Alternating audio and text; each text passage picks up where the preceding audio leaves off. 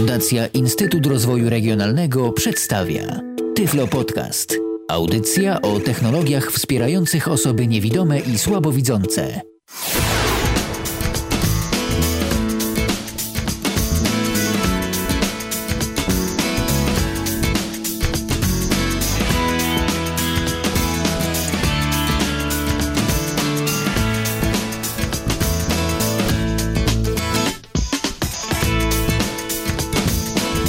Radio N. Słuchacie nas e, jak zawsze na www.radio.nfm i www.radio.n.pl. Mamy godzinę 19, mamy poniedziałek. To oznacza, że jak zawsze o tej porze spotykamy się z audycją Tyflo Podcast w Radiu N, czyli z audycją dotyczącą tego wszystkiego, co istotne dla osób niewidomych oraz słabowidzących. Audycję znajdziecie jak zawsze po jej emisji na stronie internetowej www.tyflopodcast.net. Piszemy www.tyflopodcast.net.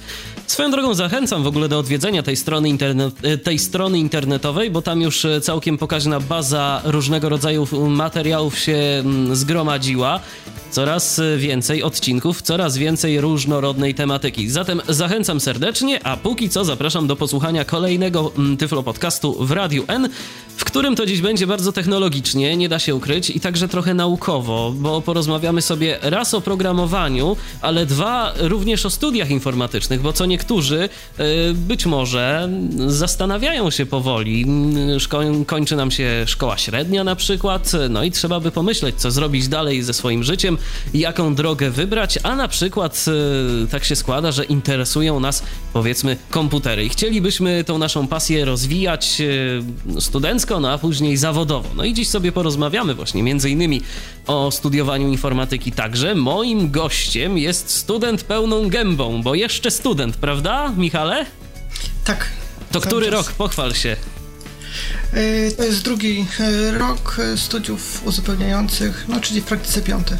No to witam Michała Molka, naszego dzisiejszego gościa. Witam bardzo serdecznie. Studenta informatyki. To jeszcze powiedz, Michale, dla porządku, gdzie studiujesz? Na Uniwersytecie Warszawskim. Mm, no, Wydział e, Matematyki, Informatyki i Mechaniki to ja też się pochwalę, że również studia informatyczne mam za sobą, natomiast no, na magistra nie starczyło mi już cierpliwości, tylko INZ z kropką mogę sobie dopisywać e, przed nazwiskiem. I Właśnie dziś sobie porozmawiamy na temat e, studiów informatycznych, porozmawiamy sobie na temat e, tego wszystkiego, co się wiąże z tymi studiami, ale Michale, zacznijmy od początku. Właściwie czemu informatyka? Co tobą kierowało? E, po prostu pasja, zainteresowanie komputerami, czy no jeszcze coś więcej, co skłoniło cię do podjęcia takich, a nie innych studiów? E, przede wszystkim zaczęło się od tego, że mm, w gimnazjum e, stałem się posiadaczem pierwszego komputera mojego w domu.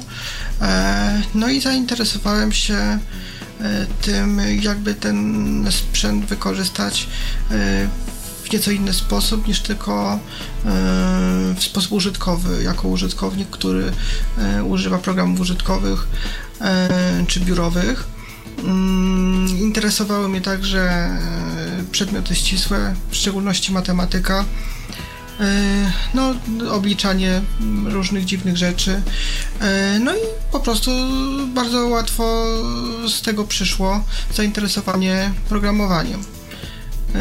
No najpierw to oczywiście były bardzo proste programy stworzenie e, programu, który by robił cokolwiek, co by e, było przeze mnie po, pierwsze napisane, po drugie e, jakąkolwiek by interaktywność z użytkownikiem komputer miał, w, jakiej, w jakikolwiek sposób by mógł rozmawiać z użytkownikiem, a jednocześnie to by było przeze mnie stworzone, to znaczy według moich instrukcji no, ten procesor by działał. A od jak dawna programujesz? Kiedy swoje pierwsze kroki jako programista stawiałeś? Kiedy zaczynałeś? I w czym zaczynałeś? No to był e, początek e, XXI wieku, tak? E, to znaczy przeszło 10 lat temu, można powiedzieć, około 10 lat temu. I jaki język na dobry początek? Na dobry początek był Turbo Pascal, znaczy w ogóle Turbo Pascal e, jako środowisko, natomiast e, język oczywiście Pascal. Jeszcze o dostępności różnych środowisk to sobie porozmawiamy później. Tak zagaduję, bo pytanie kolejne się nasuwa, które no, nie sposób zadać. Czy jeżeli chcemy studiować informatykę, tak się powszechnie mówi, że trzeba tą matematykę naprawdę bardzo, bardzo lubić i trzeba y, z tą matematyką być za pan brat. Czy ty to potwierdzasz? Czy studia informatyczne wymagają takiego kalkulatora w głowie, czy to jednak, y, no, jeżeli ktoś po prostu interesuje się komputerami, zna się na nich dość dobrze, a z tą matematyką, no, tak powiedzmy, jest w stanie coś obliczyć, jest w stanie posługiwać się odpowiednimi narzędziami, y, no ale jednak nie jest to mu przedmiot naprawdę bardzo bliski, to y, ma czego szukać w ogóle na takim kierunku studiów? To znaczy, ja uważam, że e, lubienie matematyki e, no jest okolicznością bardzo sprzyjającą, tak? To znaczy, e, nie lubiąc tej matematyki, e, no może być ciężko takiej osobie, to znaczy może czuć się zawiedziona, że jednak gdzieś ta matematyka to się włącza w tej informatyce e, w dość znacznym stopniu. Natomiast e, to nie jest tak, że trzeba no, od razu mm, no, być z tej matematyki e, szczególnie wyróżniającym się wobec pozostałych na przykład przedmiotów, tak? E, czy, czy ukierunkowań. E, ponieważ tak naprawdę no, oczywiście no, trzeba być na takim poziomie, aby udało się dostać na przykład po maturze na takie studia. No, oczywiście jest brana pod uwagę w szczególności matematyka, także e, no te wyniki muszą być dostatecznie dobre pod tym względem formalnym, natomiast e, no w praktyce e, no właściwie nie trzeba się niczego obawiać, jeżeli się dobrze trafi. Ja tak trafiłem na mojej uczelni. No praktycznie matematyka jest wykładana od, przepraszam, od podstaw tak, aby no właściwie nie było żadnych problemów, aby wyrównany był poziom wszystkich studentów. Nikt nie miał żadnych problemów. Ostatnio nawet widzę różne ogłoszenia, ale no właśnie moja uczelnia nawet y, robi wyrównawcze zajęcia tylko po to, żeby y, no, utrzymać jak najbardziej y, równy poziom studentów. Także na jakiekolwiek właściwie problemy doraźne, takie chwilowe, nie są, nie są powodem do na pewno um, jakiegoś obawiania się. No ale z drugiej strony, oczywiście, jeżeli um, już się w to wejdzie, no to niestety trzeba się liczyć z tym oczywiście, że yy, trzeba zaliczyć nawet te najtrudniejsze yy, wykłady matematyczne to zapytam jeszcze tak. Mamy matematykę, okej, okay, powiedzmy, że z niej jesteśmy w miarę dobrzy, e, albo jeżeli nie jesteśmy, to się jeszcze gdzieś tam doszkolimy, bo po prostu to jest kwestia odpowiedniego przyswajania wiedzy. No a później jeszcze mm, takie pytanie mi się nasuwa, co z pozostałymi przedmiotami ścisłymi, takimi jak chociażby fizyka. Yy, czy na przykład na Twoich studiach yy, dosyć mocno było to wymagane, czy raczej, czy raczej tak, takich przedmiotów się no, nie wykłada? Nie, u mnie yy, w ogóle mowy o fizyce nie ma na moim kierunku. Yy no i właściwie tyle, tak? To znaczy e, właściwie żadnych innych e, na moim kierunku nie ma poza matematyką. To ja tu muszę powiedzieć od razu, że jeżeli ktoś by się wybierał na takie kierunki bardziej techniczne, to znaczy na przykład na Politechnikę, no to musi się liczyć z tym, że oprócz tego, że matematyki będzie miał sporo, to będzie musiał się również zmierzyć e, z takimi przedmiotami jak na przykład, no właśnie, fizyka. Chociaż ta fizyka to przynajmniej jak ja pamiętam, w moim przypadku to nie było nic strasznego, to były jakieś tam proste, proste rzeczy, po prostu tak naprawdę można powiedzieć, że przebrnęliśmy przez całą mm, kwestię zagadnień z liceum ogólnokształcącego mm, przez jeden rok. To była taka powtórka, niekoniecznie z rozrywki, a na pewno z fizyki.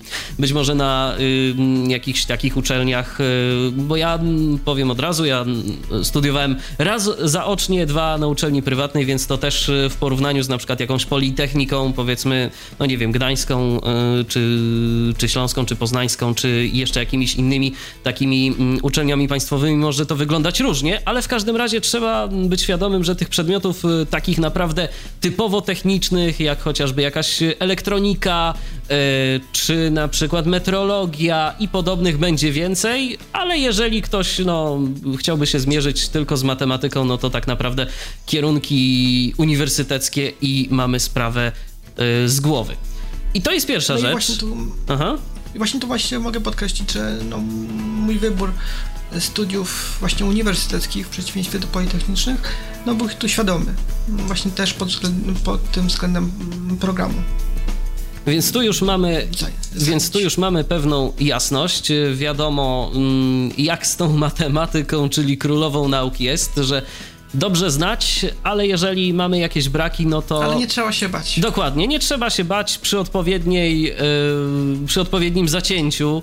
Yy, I jeżeli nas to jakoś zainteresuje, to po prostu będziemy w stanie yy, się tego wszystkiego poduczyć jeszcze w trakcie studiów.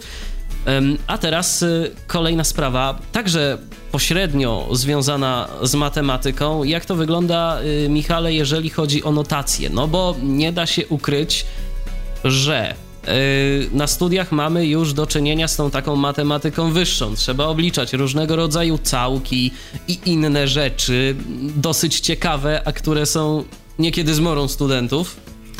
No i teraz zapytam, jak z Twojego własnego doświadczenia to wygląda, jak y, kwestia notacji brajlowskiej, jak bardzo w tej notacji trzeba być zaawansowanym, co trzeba znać, gdzie taką wiedzę warto zaczerpnąć, no bo nie da się ukryć, że wszystkiego na komputerze nie zrobimy, czasem pod palcami warto mieć jakiś zapis i ta notacja może nam się przydać. Yy, no, tu są dwie podstawowe, mm, że tak powiem, szkoły y, postępowania albo notujemy mm, tak jak wymyślimy, to znaczy dosłownie rzecz ujmując notatki własne, zupełnie po swojemu robione i tylko my jesteśmy je w stanie przeczytać. Co robiłem ja na przykład? Yy, a drugi sposób to jest no, staranie się trzymanie się yy, no, zasad jakichś bardziej ogólnych, które zostały przyjęte.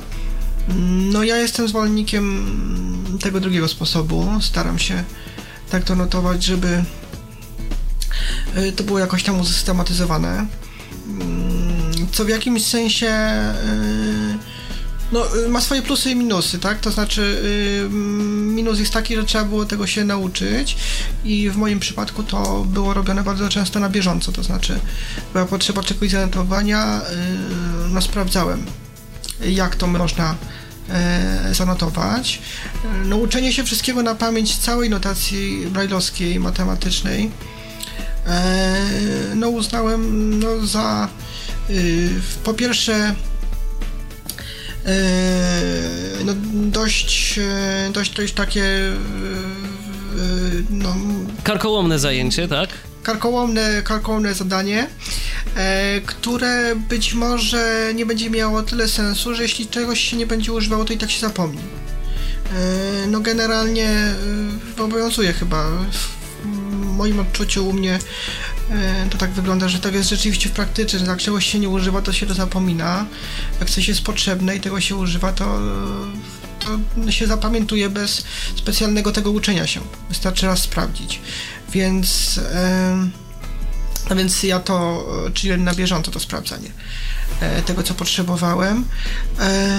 No i jest to przydatne z tego względu, taki to ma plus, że potem, że jeżeli nawet kiedyś nam się jednak zapomni, jak coś się coś się zanotowało, to znaczy uczymy się czegoś na przykład dawno notowanego, a zapisaliśmy to tylko raz na przykład gdzieś tam wyjątkowo, no bo, no bo była taka potrzeba jakiegoś znaczka w matematyce użyć tylko raz. Potem uczymy się takiego wykładu, no to y, łatwiej jest potem zajrzeć do tej notacji, jeszcze raz go sobie przypomnieć, E, i wiedzieć, co to jest, niż rozszyfrowywać, że tak powiem, e, no, własne notatki, które. które o których możemy zapomnieć i do których tak naprawdę potrzebowalibyśmy jeszcze osobną dokumentację zrobić, czego zazwyczaj Własną. i tak się nie robi. Co poeta miał na myśli? To oczywiście, tu się z Tobą zgadzam e, w 100%. Nieraz przed jakimś egzaminem w sesji miałem taką zagwostkę, kiedy analizowałem swoje notatki, bo tak jak mówiłem, ja poszedłem tym pierwszym sposobem, czyli no niestety, prawda była taka, że ja uczęszczałem do szkoły masowej e, od samego początku i tam z racji tego, że byłem pierwszym niewidomym uczniem, to nauczyciele tak naprawdę o jakichś notacjach brajlowskich i tego typu rzeczach nie mieli pojęcia zupełnie, a i ja do pewnego momentu za bardzo nie wiedziałem skąd informacje o takich notacjach zdobyć. Y, pamiętam kiedyś dostałem taką książkę z notacją muzyczną, to jako taką ciekawostkę powiem. To dostałem taką książkę z notacją muzyczną, taki dosyć duży zeszyt i y, okazało się, że tam na przykład każda nuta ma swoje zapisy i to każdy znaczek był inny, że na przykład y, powiedzmy C ćwierć nuta to było coś innego i na przykład nie wiem, G pół nuta to było je, może inaczej. I G ćwierć nuta to też był inny znaczek. I na przykład y, powiedzmy miałem zadanie nauczyć się tego wszystkiego, bo tak akurat mój nauczyciel od muzyki sobie wymyślił. I podejrzewam, że no identycznie sprawa się ma z notacją matematyczną, natomiast no wtedy na szczęście, później to trochę tego żałowałem, że nikomu nie przyszło do głowy, żeby również o poprawność formalną takiej notacji zadbać. Natomiast no z racji tego, że już się nie uczyłem tej notacji od w zasadzie początku, miałem jakieś tam podstawy, miałem pewien jakiś schemat zapisów, no i z taką powiedzmy szczątkową wiedzą poszedłem na te studia, zacząłem zapisywać sobie e, po swojemu notatki i wszystko było dobrze do momentu takiego, kiedy no nie zaczęło się yy, przypominanie sobie różnych zapisów. I w tym momencie no, musiałem naprawdę niekiedy dużo się nabiedzić, żeby zastanowić się, o co tak właściwie chodzi, co ja tam napisałem y, ciekawego. No na szczęście, no, skoro zdałem, to okazuje się, że no można jednak tym sposobem, jeżeli ktoś nie ma takiej ugruntowanej y, wiedzy na temat tego zapisu brajlowskiego. Natomiast no jeżeli ktoś może i jeżeli będzie miał na to czas, to lepiej, żeby przed pójściem na studia przynajmniej sobie trochę tej notacji brajlowskiej przypomniał, bo to się może przydać.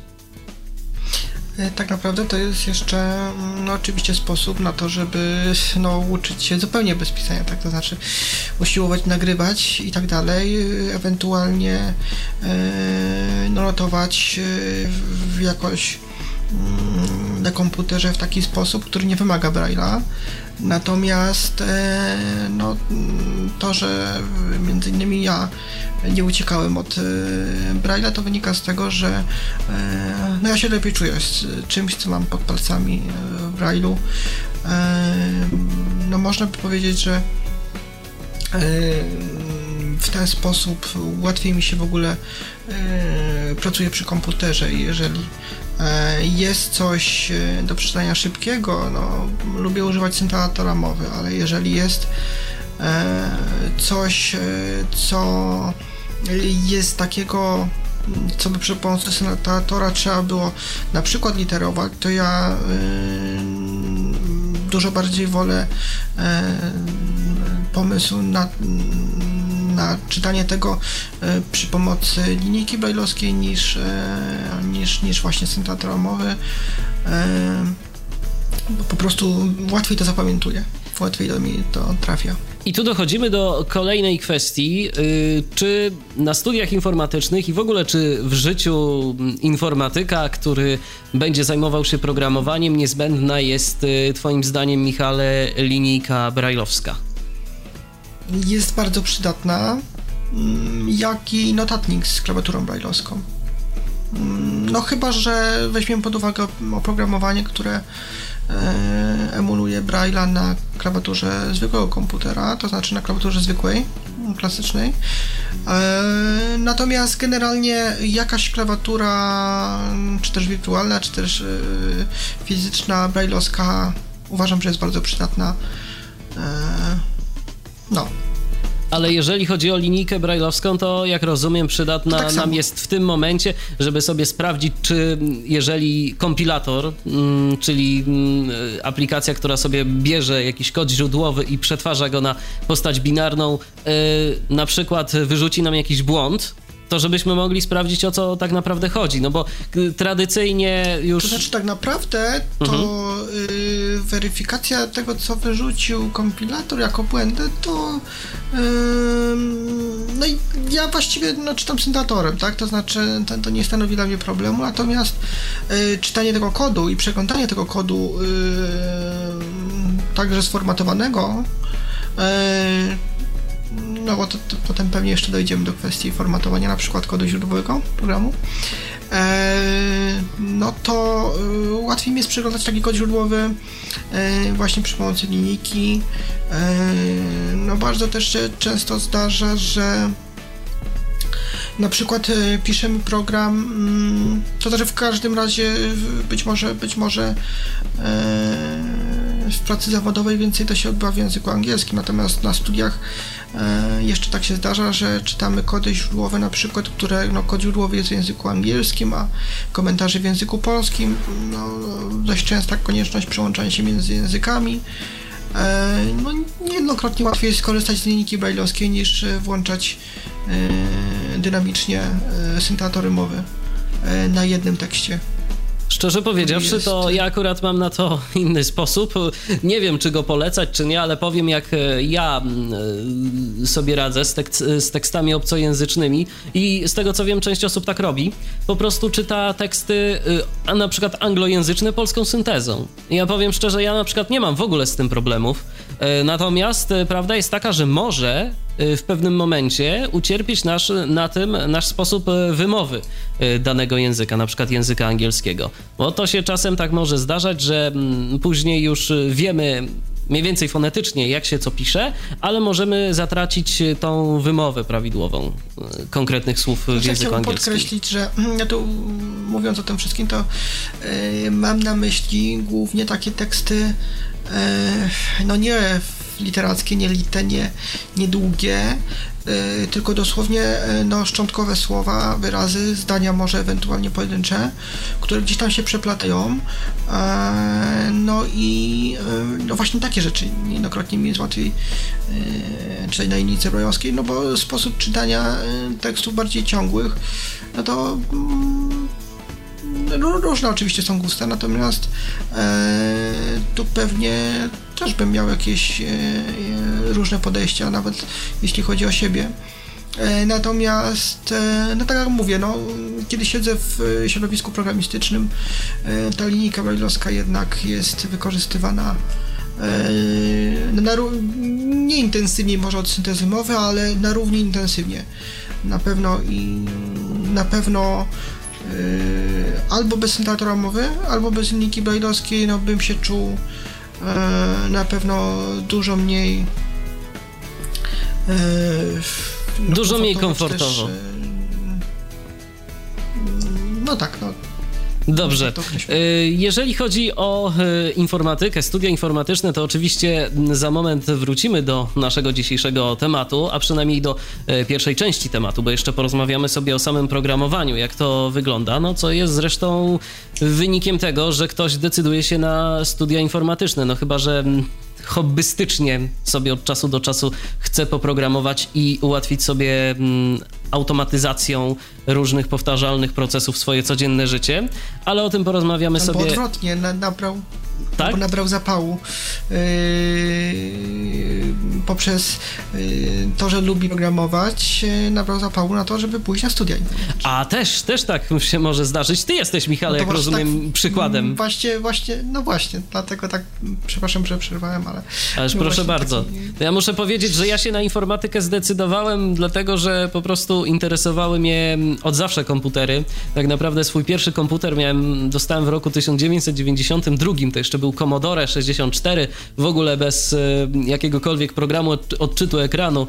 Wtedy jakieś pierwsze programiki w Basicu pisałem, no i te komputery już, e, tak jak i radio zresztą, bo to w ogóle 92 rok, e, to był rok, w którym miałem 6 lat, no i okazało się, że to taki rok był w sumie przełomowy, bo wtedy zarówno zaczęła mnie fascynować informatyka, zaczęły mnie fascynować komputery, no i również wtedy zaczęło fascynować mnie radio, czyli no, efekt tego jest taki, że właśnie dziś siedzimy sobie tu w Radio N i rozmawiamy i prowadzimy tę audycję. 22 398 80 27 wewnętrzny 938 oraz nasz radiowy Skype, czyli tyflopodcast.net. Piszemy tyflopodcast.net. To są drogi kontaktu tu do nas do studia. Można dzwonić, można pytać Michała Molka, czyli naszego dzisiejszego gościa o, o to, co chcecie, co związane jest właśnie z informatyką, ze studiami informatycznymi, a być może i ktoś ma jakieś pytanie związane z programowaniem, no tylko mm, prosimy nie pytać, jak y, napisać jakiś malutki programik na pracę zaliczeniową. Nie będziesz podpowiadał, ani pisał. No. No myślę, że przede wszystkim, przede wszystkim byśmy się nie wyrobili. Nie uczmy złych nawyków. Do sesji jeszcze trochę, to miejmy nadzieję, że się wszyscy wyrobią. Tak naprawdę dopiero niedawno rok akademicki się zaczął, więc spokojnie. Wracamy po muzycznej przerwie. Radio N.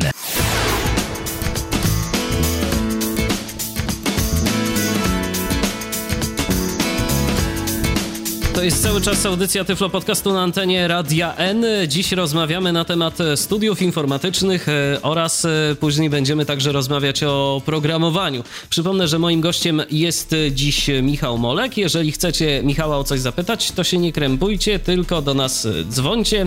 E, przypominam namiary na nas tyflopodcast.net, czyli tyflopodcast.net to jest nasz radiowy Skype, natomiast telefon 22 398 80 27, wewnętrzny 938. No to Michale, wracamy do studiów informatycznych. Poszedłeś sobie na te studia i co dalej? Jak, y, czy jakieś przedmioty w ogóle na studiach y, były takie, które cię zaskoczyły, które sprawiały ci jakąś trudność? Nawet nie tyle w przyswajaniu wiedzy, ale przedmioty, które no, sprawiały ci problem związany z dostępnością chociażby. To znaczy. Mm, może myślę, że mogę wyróżnić takie dwie klasy ewentualnych e, trudności.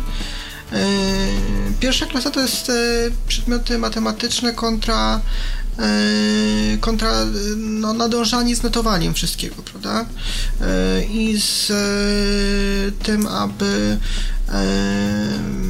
no, zawsze wszystko zanotować, to co zostało napisane na tablicy, a niekoniecznie zostało e, wypowiedziane na przykład.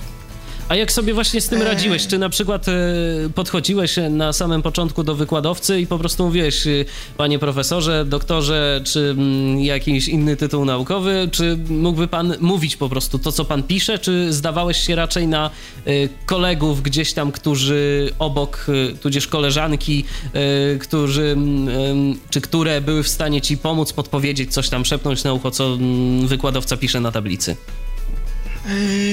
Po pierwsze, znaczy podchodzić to nie musiałem w ogóle. Mm, Zauważali cię od razu, początku, jak w, rozumiem. W takiej kwestii nie, to znaczy generalnie chciałem yy, dążę do tego, że yy, u nas była mm, taka atmosfera na wykładzie, że nie stanowiło nawet w trakcie wykładu poprosić o doczytanie czegoś. Yy, to znaczy, yy, no zasadniczo każdy mógł o cokolwiek zapytać, no w szczególności ja poprosiłem ewentualnie o jakieś tam doczytanie czegoś, e, jeżeli, jeżeli e, była taka potrzeba. Natomiast oczywiście e, no, sposobów mi się różnych, zależnie od no, jakiejś tam subtelności sytuacji. Oczywiście a to kolegę zapytałem, a to właśnie poprosiłem o doczytanie nawet samego wykładowcę. No i mm, w konsekwencji ewentualnie, mm, gdy no była bardzo trudna sytuacja, że, że, że było tego dużo, mm, czego nie dało się e, już e, tak łatwo nadgonić podczas wykładu, no to po prostu na zasadzie pożyczania na tego od kolegów e, uzupełniałem później po wykładzie.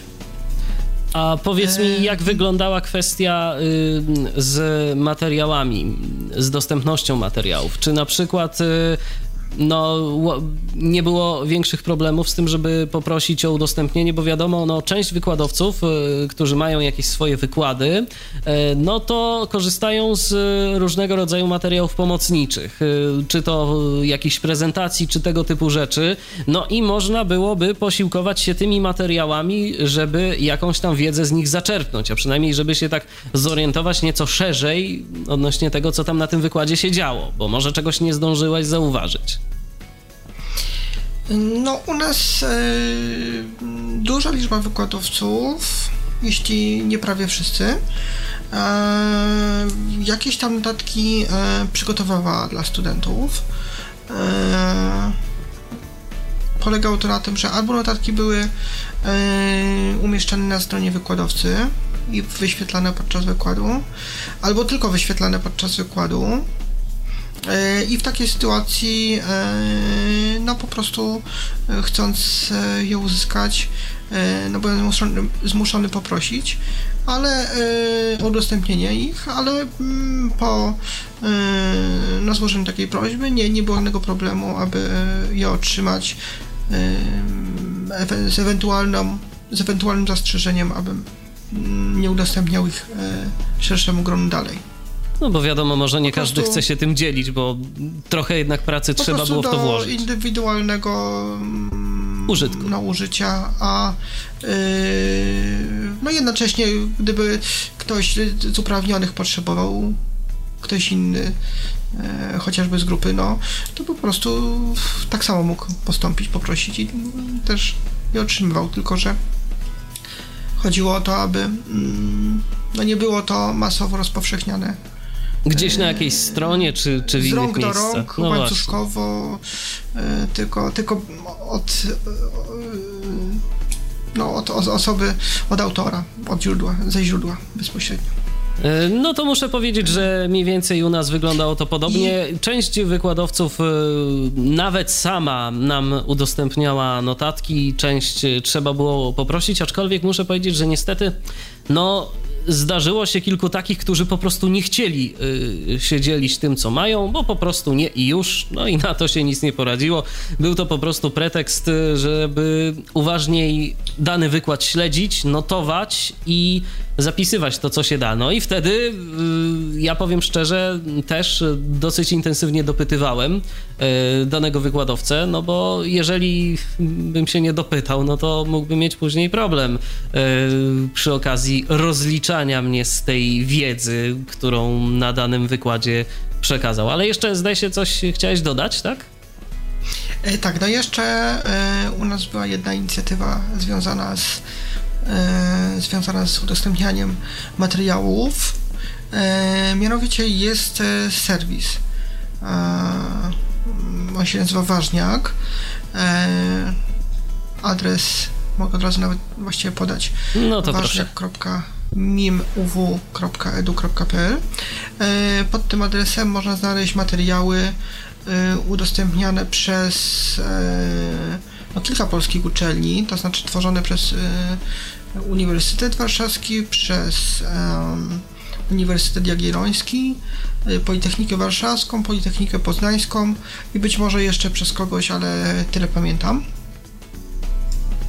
Y, na, na tym, e, w tym serwisie y, można e, no, poczytać o, o informatyce, o matematyce. Angielski jest również.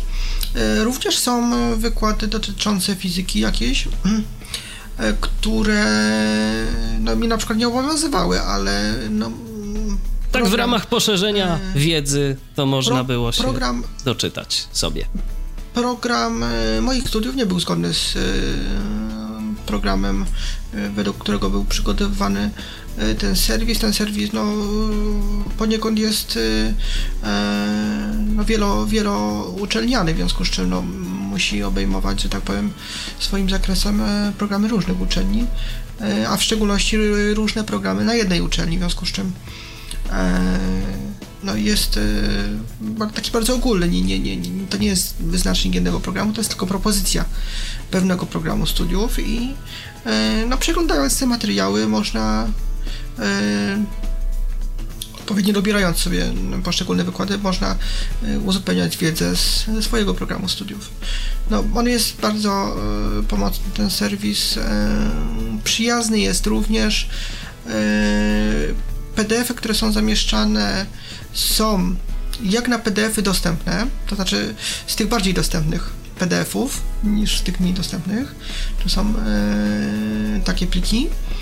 E, natomiast e, większość materiałów jest umieszczana w HTML-u, e, który to HTML jest okraszony obrazkami, na których są zawarte fragmenty no, wzorów matematycznych, kodów źródłowych programów. W każdym razie znaczku, znaczków, które, które, których nie można zapisać z klawiatury, których nie można zapisać w HTML-u.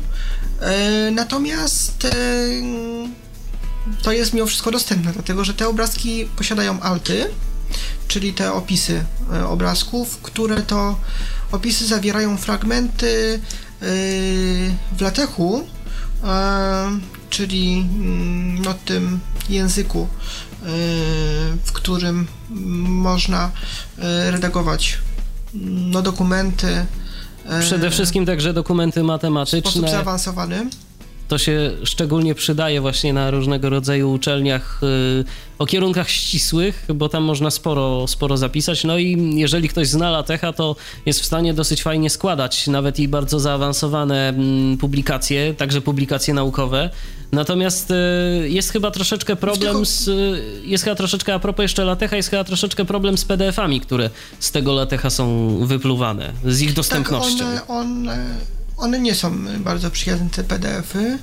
Natomiast te PDF-y, które są tam na, na tej, na, w tym serwisie, które były tworzone, to podobno były tworzone, e, tak się dowiedziałem, z jakiegoś Office'a, w związku z czym e, one są nieco bardziej przyjazne, e, a latek tam występuje właśnie tylko e, no, w obrębie tych e, obrazków, które są w HTML umieszczane, w związku z czym y, w, obrębie opisów tych obrazków, które są Jak rozumiem, to na tych obrazkach znajdują się jakieś, jakieś opisy, nie wiem, równań albo jakichś tam powiedzmy innych y, macierzy Zresztą na przykład. Same opisy są, są opisa, y, same opisy są, znaczy, przepraszam, to same, same mm, treści wykładów oczywiście są w HTML. W HTML, Natomiast tak. właśnie macie macierz czy, czy, czy jakiś wzór, no jest umieszczony na tym obrazku, natomiast e, w opisie, w tym alcie tego obrazka jest no, nie cały dokument HTML, e, nie cały dokument, przepraszam, e, latechowy, tylko fragmencik tego dokumentu, który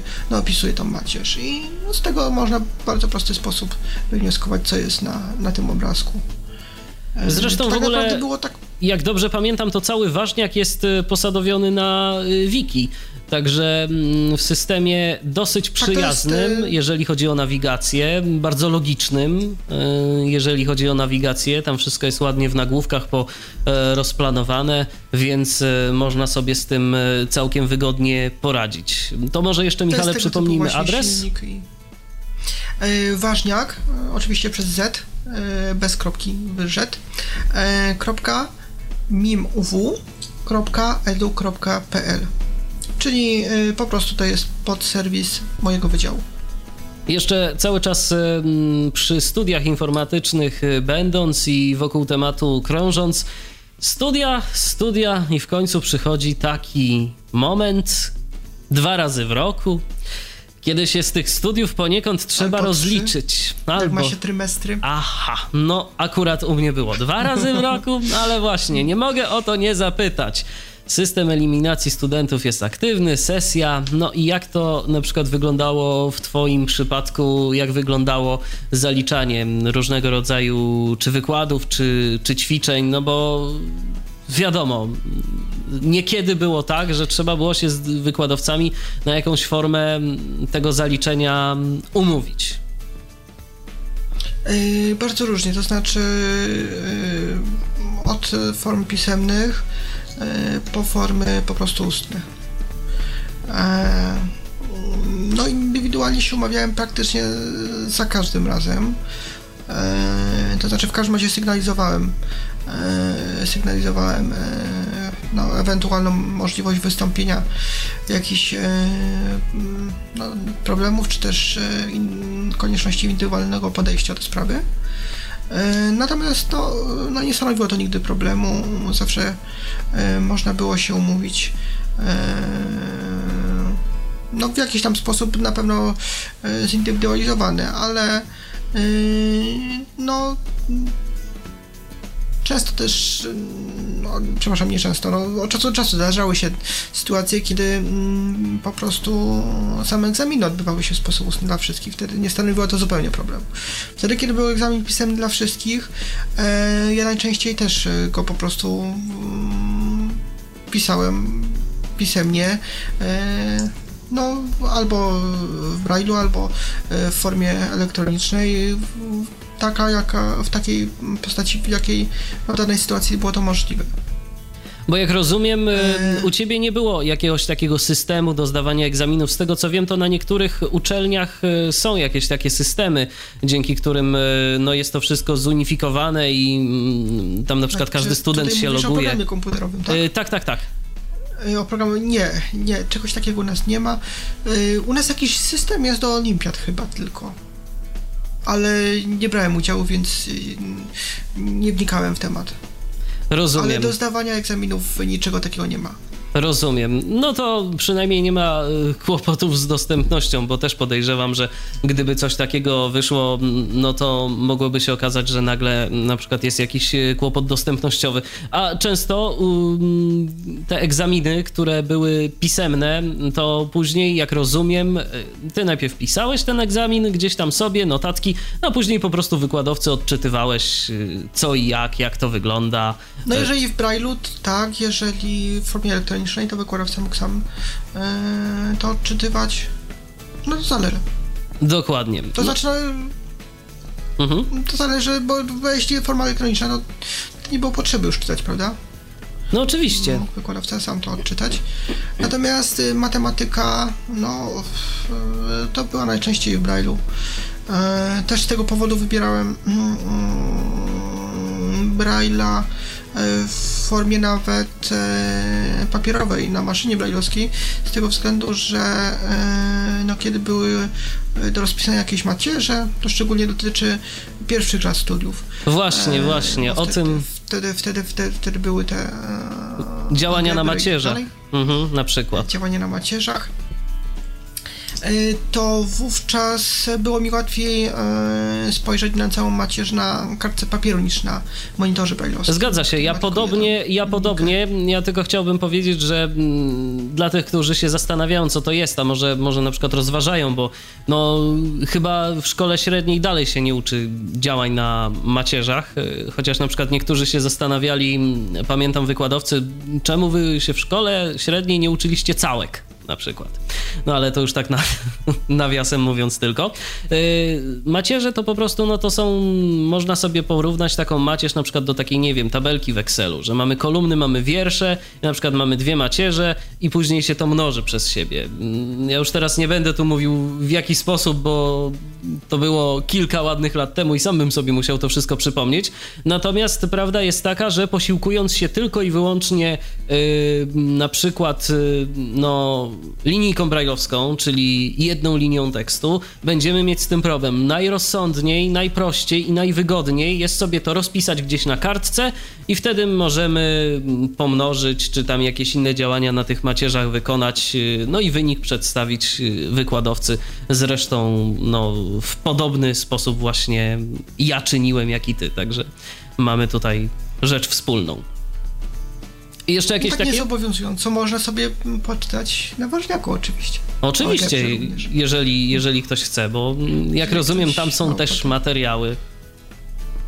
To jest ogólnodostępne, matematyka również jest, także nie ma problemu.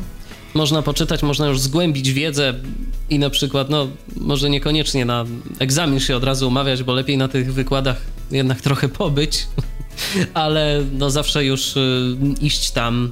Ćwiczenia są obowiązkowe chyba, tak to jest? Tak, tak, tak. Ćwiczenia są obowiązkowe, ale ja powiem szczerze, dla wszystkich przyszłych studentów, jeżeli ktoś by się zastanawiał, y, lepiej i na wykłady, ja i na ćwiczenia chodzić. Tak, to się tylko... Ja starałem być się zawsze. Dokładnie, to się tylko tak mówi. To się tylko tak mówi, że są nieobowiązkowe, a różni wykładowcy różnie na to patrzą i czasem można się zdziwić. Dlatego lepiej chodzić. Y, a... Znaczy są tacy oczywiście, którzy usiłują mm, zaliczać, nie chodząc prawie wcale, prawda? No oczywiście, no.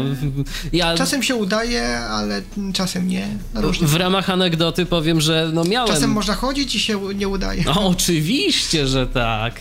W ramach anegdoty powiem, że mieliśmy... razem w każdym razie.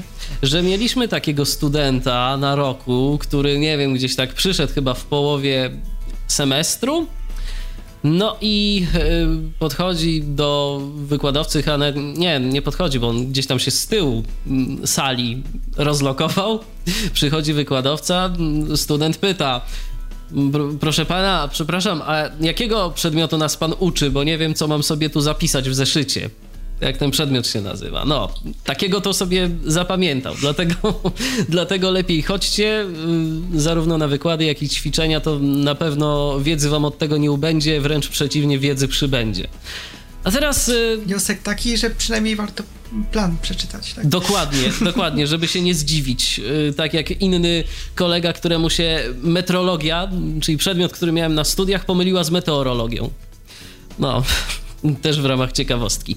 E, kolejna rzecz, e, która myślę, że jest dosyć istotna, to już tak powolutku zahaczamy o programowanie, do którego będziemy powoli przechodzić mm, za kilka, kilkanaście minut, ale zanim jeszcze o programowaniu, to myślę, że jeszcze troszeczkę o algorytmach, bo tak naprawdę programowanie, dostępność tego środowiska programistycznego to jest rzecz bardzo istotna, ale musimy przed zapisaniem tego programu w języku zrozumiałym dla kompilatora czy dla jakiegoś interpretera, musimy sobie opracować tak zwany algorytm. I powiem szczerze, to było y, moją zmorą na studiach. E, opracowywanie algorytmów. E, jeszcze u nas na nieszczęście był taki przedmiot, którego ja wiem, że ty, Michale, nie miałeś, e, bo, nie, bo mówisz, że, że właśnie wy to już tak i pisaliście, i od razu jakby tworzyliście na bieżąco algorytmy, a my mieliśmy całe pół roku takiego bardzo teoretycznego wprowadzenia o nazwie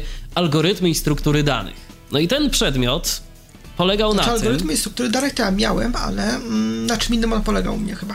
No właśnie, bo ten przedmiot u mnie to polegał na tym, że przychodził sobie pan wykładowca i starał się na tablicy nam rysować różnego rodzaju algorytmy. Algorytm sor sortowania, y, jakiegoś tam powiedzmy przedpodstawianie i, i różne inne y, algorytmy wyboru największej, najmniejszej liczby, jak to wszystko przebiega. No i także y, my, studenci, byliśmy zapraszani do tablicy i musieliśmy te algorytmy rozrysowywać. No i właśnie tu jest słowo klucz rozrysowywać.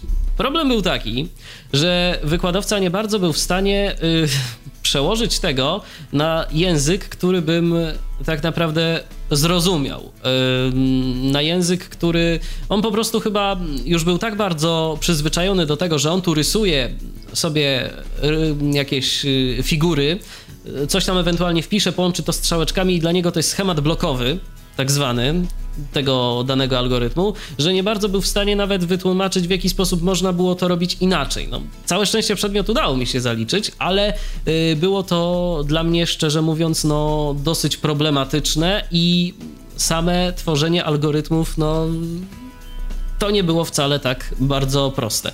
A jak u ciebie było, Michale, z tymi właśnie algorytmami i jak to w ogóle jest y, u ciebie, jeżeli zabierasz się do pisania jakiegoś programu, no sobie jakiś schemat jego działania zawsze analizujesz, prawda?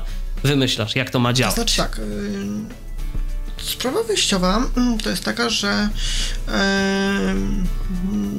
no, u mnie było takie podejście, że należało sobie zdać sprawę w ogóle z tego, co to jest algorytm. No, w skrócie mówiąc, e, ten algorytm to jest po prostu e, pewien e, przepis na postępowanie mm, pewien przepis, według którego ma mm, postępować procesor komputera, znaczy też tak naprawdę tak naprawdę ma postępować no, kompilator, który tłumaczy nasz, nasz e, program w języku wysokopoziomowym na e, kod maszynowy. No i ten algorytm mm, jeżeli już sobie zdamy sprawę, jak on działa, znaczy jakie kroki poszczególne wykonuje, musimy sobie zdać sprawę, że działa na jakichś danych. No i u mnie na studiach było kluczowe to, żeby zdać sobie sprawę właśnie na jakich e, danych on działa oraz w każdym kroku wykonywania się tego algorytmu, w każdym kroku jak gdyby no, działania na tym naszym schemacie postępowania z tymi danymi, yy, musieliśmy sobie zdawać sprawę, co w jakiej danej, mm, co w, yy, się mieści w danej komórce pamięci. E, czyli no, struktura danych jest to jakiś no, wirtualny obraz e, pamięci operacyjnej komputera, jakiś, jakiś e, podział tej pamięci na no jakieś takie elementy, tak, w których y, się znajdują odpowiednie elementy, dane. W których trzymamy odpowiednie dane, które w odpowiedni sposób interpretujemy i to możemy wtedy już nazwać y, typami tych danych. E, natomiast nie wchodząc głębiej w e, to nazewnictwo mm, programistyczne, no nie chodziło tyle o upieranie się przy rysowaniu obrazków, co właśnie o zdanie sobie sprawy, no co gdzie w danej chwili się znajduje. E, pewne dane raz się znajdowały w tym miejscu w komórce pamięci po wykonaniu ilości tam kroków algorytmu w innej komórce pamięci i to było istotne. Yy, no a nie, mm, no, nie tyle rysowanie tych schematów blokowych, prawda? Yy, oczywiście mm, no jakoś tam jakoś tam no to jest pewno jakieś tam słuszne podejście do wymyślania algorytm, algorytmów. No niemniej właściwie no, można powiedzieć, że relatywnie rzadko wymyślaliśmy nowe algorytmy.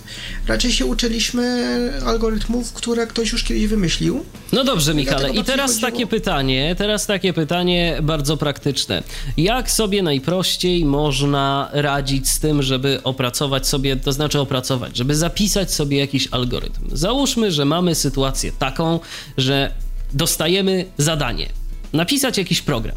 No i ten program musi zachowywać się w jakiś konkretny sposób, musi działać według jakiegoś konkretnego schematu. No oczywiście zazwyczaj dostajemy ten schemat bardzo taki ogólny i teraz, jak rozumiem, musimy to rozbić wszystko na pojedyncze kroki. Ale czy najefektywniejszym sposobem będzie pisanie tego jakimiś całymi zdaniami, że na przykład teraz y, pod zmienną x przypisuję jakąś tam konkretną wartość, a teraz zakładam sobie tu pętlę, która ma działać tak, tak i tak i tworzyć jakąś, nie wiem, dużą, yy, bardzo dużą dokumentację. Czy masz mo może na to jakiś efektywniejszy sposób, który będzie, no przede wszystkim czytelny? Znaczy, tu jest e, kilka, kilka kwestii poruszonych, które chciałbym e, no, omówić. Po pierwsze, nie chciałbym mylić algorytmu z e, programem, bo przynajmniej, przynajmniej w podejściu imperatywnym można powiedzieć, że program to jest algorytm plus struktura danych. A więc najpierw musimy sobie zdać sprawę, jakich tych struktur danych chcemy używać, czyli ile tej pamięci potrzebujemy, jak ją chcemy sobie zorganizować. Mm, następnie no właśnie kwestia algorytmu. Następnie musimy się sobie zdać sprawę, co, yy, co ten program ma yy, wykonywać, czyli jaki ten przepis na postępowanie z tymi danymi tego programu jest. No i gdy już to wiemy, to możemy próbować to zapisywać. No, zasada numer jeden to najlepiej zapisywać to w małych kroczkach, to znaczy pisać jak najmniejsze, jak najmniejsze procedury. E, które e, wykonują konkretną rzecz. No i komentarzem do takiej procedury, które warto robić w programie, e, no właśnie może być stanie napisane nawet w języku polskim, które opisuje, co ta procedura wykonuje. Ale czy twoim zdaniem, jest... Mm, poczekaj, poczekaj, bo tu y, ważna kwestia, czy twoim zdaniem i czy poleciłbyś to naszym słuchaczom, y, żeby po prostu, jeżeli mają do napisania jakiś program, to, to żeby od razu siadali do środowiska programistycznego i po prostu zaczynali pisać, czy lepiej się do tego pisania w jakiś sposób przygotować? To znaczy, y, no przygotowanie do do y, pisania programu może wyglądać w różny sposób w zależności od tego, e, no jaki to jest duży program. No, czy mówimy o projektach, czy mówimy o programie na tak naprawdę zaliczenie, na bardzo króciutkim. E, w każdym przypadku jakąś e, analizę trzeba przeprowadzić, co właściwie no, chcemy osiągnąć, jakiś projekt tego programu. No i w zależności od tego, jaki to jest duży y, program, no to w taki sposób postępujemy. Albo to może być no, y, dla osób widzących no, przysłowiowa kartka papieru i długopis, czołówek. No, dla osoby, która y, posługuje się notowaniem w sposób elektroniczny może to być notatnik, który otworzymy. No ale jeżeli to jest bardzo mały program, to być może ten program będziemy pisać również w notatniku. W związku z czym e, właściwie tak naprawdę e, no, to bardzo, bardzo w efekcie bardzo trudno będzie wydzielić e, jawną, widoczną, bardzo znaczną granicę pomiędzy tym, kiedy y, myślimy o tym programie, a kiedy już zaczynamy programować. Jeżeli to jest bardzo mały program i chcemy y, no, jak najszybciej ujrzeć efekty jego działania, to najlepiej po prostu pisać. Jeżeli przyjmiemy zasadę, że będziemy pisać e, drobne jego fragmenty, nie od razu tak, żeby działał e, od początku do końca, tylko po prostu zdamy sobie sprawę, e, jakie poszczególne no, procedury możemy napisać drobne, które będziemy mogli wykorzystać później, łącząc je w, no, w szereg. W przypadku programowania nie, aktywnego, jakiś tam szereg do kolejnego ich wykonywania, to możemy zacząć je pisać, prawda? No, odpowiednio mała procedura, odpo, odpowiednio małą procedurę opisze jedno krótkie zdanie, w związku z czym y, możemy zacząć od napisania y, no, kilku prostych zdań, prawda, które y, będą później komentarzami do tych króciutkich procedurek. No potem te zdania, ten szereg zdań możemy przekształcić właśnie w te procedurki, no a potem te procedurki połączyć ten program. No zupełnie oczywiście inaczej wygląda napisanie projektów dużych informatycznych. Tam się tworzy oczywiście całą wielką dokumentację. No i takiego projektu raczej nie tworzy jedna osoba. Są różnego rodzaju. Tego projektu nie tworzy jedna osoba. Są też różnego rodzaju y, metodyki programowania, pisania takich projektów. Jest tego sporo. Y, różne scenariusze się tworzy i tak dalej, i tak dalej. To już są takie Także... zaawansowane rzeczy. Ale y, załóżmy, że na przykład będzie uparty wykładowca i on sobie zażyczy jakiś powiedzmy algorytm. I najlepiej, żeby można to było gdzieś tam sobie powiedzmy zwizualizować. Są takie języki, i tu już powolutku wkraczamy na etap programowania, aczkolwiek jeszcze nie do końca. Mamy na przykład coś takiego jak UML. Z czym ja praktycznie do czynienia nie miałem w ogóle, natomiast dowiedziałem się, że coś takiego jest, że to jest język do modelowania, y, do tworzenia jakichś takich właśnie na przykład wizualizacji, które y, pokazują, jak dany program ma działać. Czy y, jeżeli ktoś no, sobie zażyczy jednak algorytm, to można by spróbować z UML-a skorzystać? To znaczy, mm, UML to jest e, no, próba obiektowego przedstawienia yy, no, projektu yy, no, systemu informatycznego, dlatego tu to ciężko powiedzieć, że mm, zobrazować jakiś prosty algorytm UML-em od razu. No, to właściwie e, właściwie, właściwie to nie do tego służy, tak? E, tu, tu tak nie bardzo w ten sposób. Natomiast e, UML-a można wykorzystać przy tych większych projektach. E, no, pytanie o dostępność od razu się pojawia. No właśnie, i o to chciałem też zapytać. Tej kwestii. No i w moim przypadku to było tak, że zaliczyć oczywiście musiałem mm, przedmioty, które w sobie mm, no, zawierały mm, program nauki UML-a, czy też podstaw UML-a. Natomiast no to była taka bardziej teoria, no, jaki kształt jaki kształt no, ikonki czy, czy, czy obrazka należy zastosować e, w danym przypadku.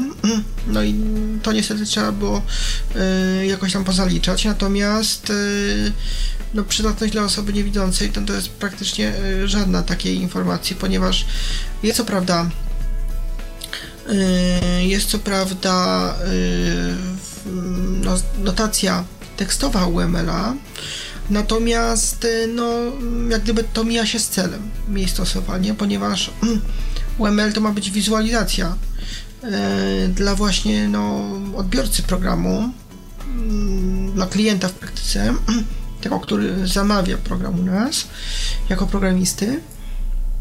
E, przedstawienie, jak on będzie wyglądał, jak on będzie działał. E, jak będzie wyglądał interfejs i e, jak się z tym programem porozumiewać i co on wykona, jeżeli coś my zrobimy. Jeżeli jakąś interaktywność wykażemy. No więc w praktyce poza zaliczeniem no, z UML-em nie mam większych doświadczeń. A co w przypadku takich języków, e, których e, no, uczy się dosyć wcześnie i one są takimi wzorcowymi językami, które mają za zadanie pokazać generalnie, jak tworzy się algorytmy? No słynne logo. No logo niestety dostępne nie jest. Jakieś miałem okazję bawić się logo komeniuszem. E, efektów nie odniosłem, w zasadzie żadnych. Kiedyś jeszcze testowałem kilka innych aplikacji do logo, no i także niestety muszę powiedzieć, że żółwiki okazały się nieskuteczne, ale zdaje się, że lepiej jest z Algo, prawda? Ja z Algo się właśnie nie zetknąłem. Zetknąłem się z Algo, który jest interpreterem Pascala. To znaczy ograniczonego oczywiście Pascala, to znaczy to nie jest pełen Pascal, pełen standard Pascala, to jest taki no, bardzo mm, okrojony Pascal, podzbiór jego, e, w którym oczywiście też występują żółwiki, przepraszam, można rysować, można y, jakimś robotem chodzić, y, jest jakiś długopis również, y, który, czy też pióro, które, które, którym możemy y, malować. Mm, natomiast jest również całkiem dostępny edytor kodu, całkiem dostępne okno, które jest, no w zależności od ustawień, może być jednocześnie zupełnie wyświetlane na tym samym ekranie okno wyników tekstowych. Możemy tego używać do początków nauki programowania. Środowisko zawiera różne przykłady. Można również tłumaczyć na język polski te kody źródłowe programów nawet.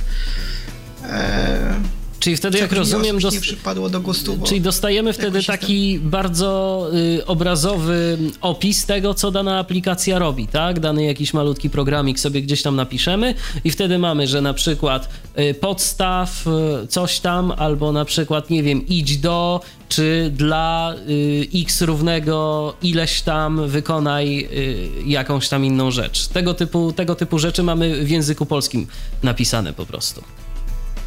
Tak, ale z, z uwzględnieniem tego, że tam jest, e, to jest oparte na Pascalu, więc e, no podstawowe. Wszelkie beginy akurat... i endy. Na przykład. Beginy i endy są, to jest początek i koniec po polsku zdaje się. E, chyba tak to jest słownie tłumaczone właśnie, tak jak powinno być. Natomiast e, podstawienie to już jest dwukropek równa się, więc... No, więc to jest znaczek. Mm, nie, to, to jest znaczek. A nie wtedy. napis. Czyli, czyli, to już, czyli to jest takie tłumaczenie, ale tak naprawdę przepisane są te słowa kluczowe y, z Pascala po prostu na język polski, żeby może komuś było tak, łatwiej dokładnie. to zrozumieć. No to A tak może... tak nawiasem mówiąc, Aha. to ja y, w liceum korzystałem z tego środowiska przez jeden semestr, no i no poza tym, że nie widziałem tych wyników, to nawet byłem w stanie napisać programy, które coś tam rysują, jakieś drzewo Pitagorasa. E, no, to idzie zrobić. To znaczy, to nie jest tak, że e, jest problemem oczywiście odczytanie wyników, ale to nie jest tak, że no, coś, co jest, co daje wyniki wizualne, jest nie do napisania przez osobę, która nie widzi. No. Niestety no jeżeli rysunek będzie na przykład zły, no to po prostu będziemy potrzebować korekty osoby widzącej, ale być może właśnie jeżeli ktoś się zetknie z taką koniecznością tworzenia jakichś algorytmów, które będą coś na przykład rysować, gdzie będzie to graficzne, to właśnie może algo mu wtedy pomoże, skoro jest to aplikacja przynajmniej w tej części edytora dostępna. No i tak powolutku zmierzamy. A ja uważam, że w ogóle mhm. Y, ja uważam, że w ogóle mm, no, próba zrozumienia tych algorytmów wizualnych jest bardzo dobrą metodą na to, żeby potem mm, prościej korzystać e, no, ze środowisk e, programowania, które opierają się na programowaniu, programowaniu wizualnym, na układaniu na formatce różnych rzeczy. No i właśnie o tym sobie też między innymi porozmawiamy już po krótkiej muzycznej przerwie. Jeżeli macie jakieś pytania do Michała Molka, do naszego dzisiejszego gościa, do gościa na antenie Tyflo Podcastu w Radiu N, to dzwońcie śmiało. tyflopodcast.net, tyflopodcast.net to jest nasz Skype, natomiast telefon 22 398 80 27, wewnętrzny 938. Teraz chwila muzycznego wytchnienia i wracamy do Was już za moment.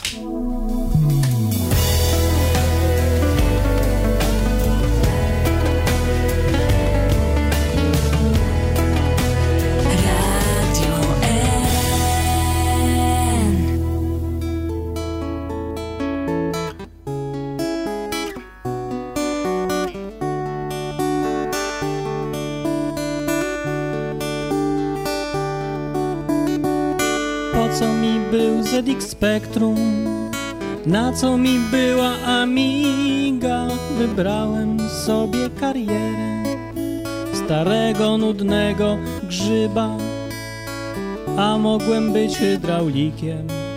Klientów miałbym bez liku Ale mnie się zachciało Pisać programy w Basicu Programuję w dotnecie już trzecie stulecie, bo kto się w PHP połapie. I zmierzam do celu z użyciem sequelu pod Microsoft Windows Vista. A kiedy mi smutno statyczny konstruktor utworzę w edytorze, bo wewnątrz mej głowy mam świat obiektowy, ja smutny programista.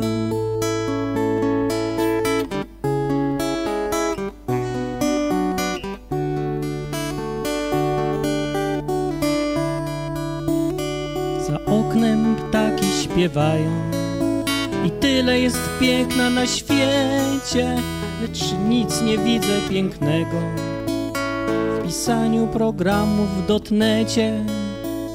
Ach, gdzie te wózki widłowe, Ach, gdzie te miotły i szmaty? Ja nie chcę być programistą. Ja chcę iść do łopaty. Programuję w dotnecie już trzecie stulecie, bo kto się w PHP połapie. I zmierzam do celu z użyciem sequelu pod Microsoft Windows Vista. A kiedy mi smutno statyczny konstruktor utworzę w edytorze. Bo wewnątrz mej głowy mam świat obiektowy, ja smutny programista.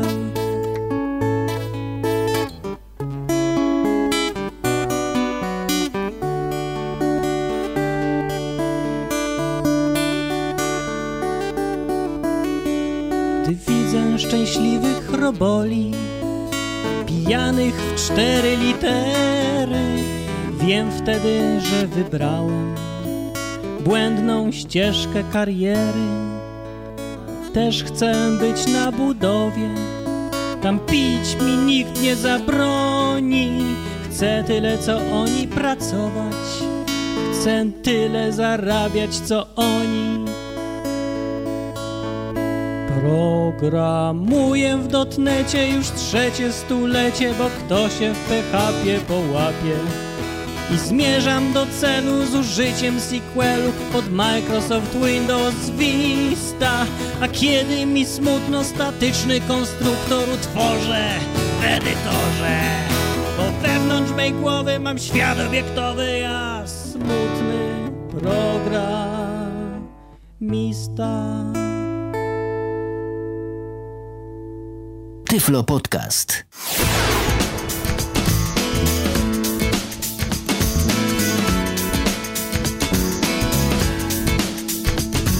Martin Lechowicz tak nam ładnie zaśpiewał o smutnym programiście, ale Michale, ty smutnym programistą chyba nie jesteś, co? Cieszysz się z tego programowania? E, No, raczej tak. Znaczy, mm, programowanie raczej mi sprawia radość niż smutek. No to się bardzo cieszę. No widzisz, Martin jakoś chyba nie wybrał sobie najszczęśliwszej ścieżki kariery, przynajmniej e, tak sądząc po jego piosence. No chyba, że to było bardzo, bardzo ironiczne, co zważywszy na tego pana również e, może okazać się całkiem możliwe. No właśnie, skoro tak już sobie przeszliśmy od e, tych studiów informatycznych do programowania, to programowanie no wiele obliczy ma, prawda? Takie proste programiki to nawet pliki BAT można powiedzieć, e, które piszemy sobie w notatniku, wywołujemy tam jakieś polecenia systemowe i tworzymy jakąś aplikację. I z tym problemów, jeżeli chodzi o dostępność, nie ma. Nie ma, no, zakłada się do tego, jaką mamy dostępność notatnika, taką mamy dostępność na tego programowania. Wywoływanie mm, takich programów też nie stanowi problemu, bo to wystarczy e, uaktywnić plik z rozszerzeniem .bat, co może zrobić zarówno jak i z eksploratora Windows, jak i e, z em, no, wiersza poleceń. Także no, to jest w pełni dostępne. I myślę, że od tego większość zaczynała, no chyba, że jeszcze ktoś y, miał jakieś tam doświadczenia z, no na przykład 8-bitowymi komputerami, y, to ja pamiętam, ja właśnie w Basicu, tak jak Martin Lechowicz zresztą, pisałem, y, chociaż no jeszcze w tego typu komputerach, jak i zresztą później, no można było bawić się assemblerem. Na to jednak już umiejętności mi niestety brakło, ale po kolei. Mamy mm, takie właśnie programowanie y, plików wsadowych, to już y, jakieś początki, no a później przechodzimy dalej. I co z dostępnością tych y, naszych najpopularniejszych języków, y, z którymi możemy spotkać się na studiach? No, na pierwszy ogień to może właśnie Pascal i chociażby C. Y, Pascal to przede wszystkim dwa środowiska, z którymi ja się zetknąłem. Turbo Pascal, którego właściwie nie używałem, bo nie odczuwałem takiej potrzeby. Dostępne to było tyle, że no dało się w tym coś napisać, dlatego że to było y, było środowisko tekstowe y, w konsoli. To jeszcze, w- to jeszcze pod DOSem, jak dobrze pamiętam. Chociaż bardziej właśnie... w DOSie, tak. Mhm. No chociaż ja właściwie to używałem tego, tego DOSa takiego... Mm, emulowanego. Dostępny, emulowanego pod Windowsem, natomiast... przepraszam. Natomiast e, e, mimo wszystko m, korzystałem tylko i wyłącznie z kompilatora, był Pascala. Wolałem pisać to w notatniku. Właściwie żadnych... Mm, to środowisko nie dostarczało żadnych elementów, które mogłyby jakoś ułatwić mi tą pracę z e, Pascalem. E, natomiast e, drugie, przepraszam, drugie środowisko, z którym się zetknąłem w związku z Pascalem, to już jest język tak naprawdę Object Pascal i środowisko Delphi. I jak z dostępnością Delphi, tego? Delphi już jest środowiskiem wizualnym i jest środowiskiem na praktycznie dostępnym. E, praktycznie dostępnym e, z dokładnością do tego, że ja do mm, programu odczytu ekranu, który używam, jest nim Windows, e, robiłem pliki konfiguracyjne, które mm, no, pozwalały na to, żeby wszystko było odczytywane tak, jak być powinno. Natomiast no, sam interfejs tego środowiska jest odczytywany z dokładnością do różnych wersji mm, Delphi. Dotknąłem się z e, Delphi 3 i Delphi 7. E, różnie to troszkę wyglądało. W jednym było co innego dostępne, w drugim co innego. W trójce były niedostępne, było mniej dostępne nawigowanie po komponentach ułożonych na formatce i e, no, rozważanie jak gdyby hierarchii ułożenia, czyli to, który na którym leży i czy leżą koło siebie i czy właśnie, czy, czy leżą koło siebie, czy leżą na sobie. Cała hierarchia ich ułożenia na formatce. Natomiast z kolei w siódemce zrobiło się niedostępne menu. Stało się dostępne drzewko z e, hierarchią właśnie komponentów na formatce, natomiast zrobiło się niedostępne menu programu przepraszam, które mm, można obsłużyć tak naprawdę myszką. To znaczy, czytając e, w programie Windows mm, ekran przy pomocy myszy, można przeczytać e, również y, na opcje znajdujące się w menu, bądź mm, no, nauczyć się skrótów, które właśnie przy pomocy tej myszki można odczytać e, i no, zastosować je e, jako e, jako, jako takie pomoce, no, dzięki którym będzie można sobie z tej aplikacji jakoś w miarę swobodnie korzystać. korzystać. A takie pytanie. Jeśli ktoś by chciał się zapoznać z podobnym menu, które by było odczytywane w sposób tradycyjny, w miarę tradycyjny, może spróbować skorzystać ze środowiska z którym się również dotknąłem, C++ Builder, również Borland, e, tu, w którym to menu jest odczytywane jeszcze dobrze. Rozumiem. Ja jeszcze mogę, jeszcze prawda, mogę do kolejki dorzucić e, takie programy jak DevCPP czy DevPascal. To są programy darmowe, no i za ich pomocą ja, mm, szczerze mówiąc, właśnie y, przynajmniej strukturalnie y, pisałem programy na y, studiach. Korzystałem właśnie z tych narzędzi.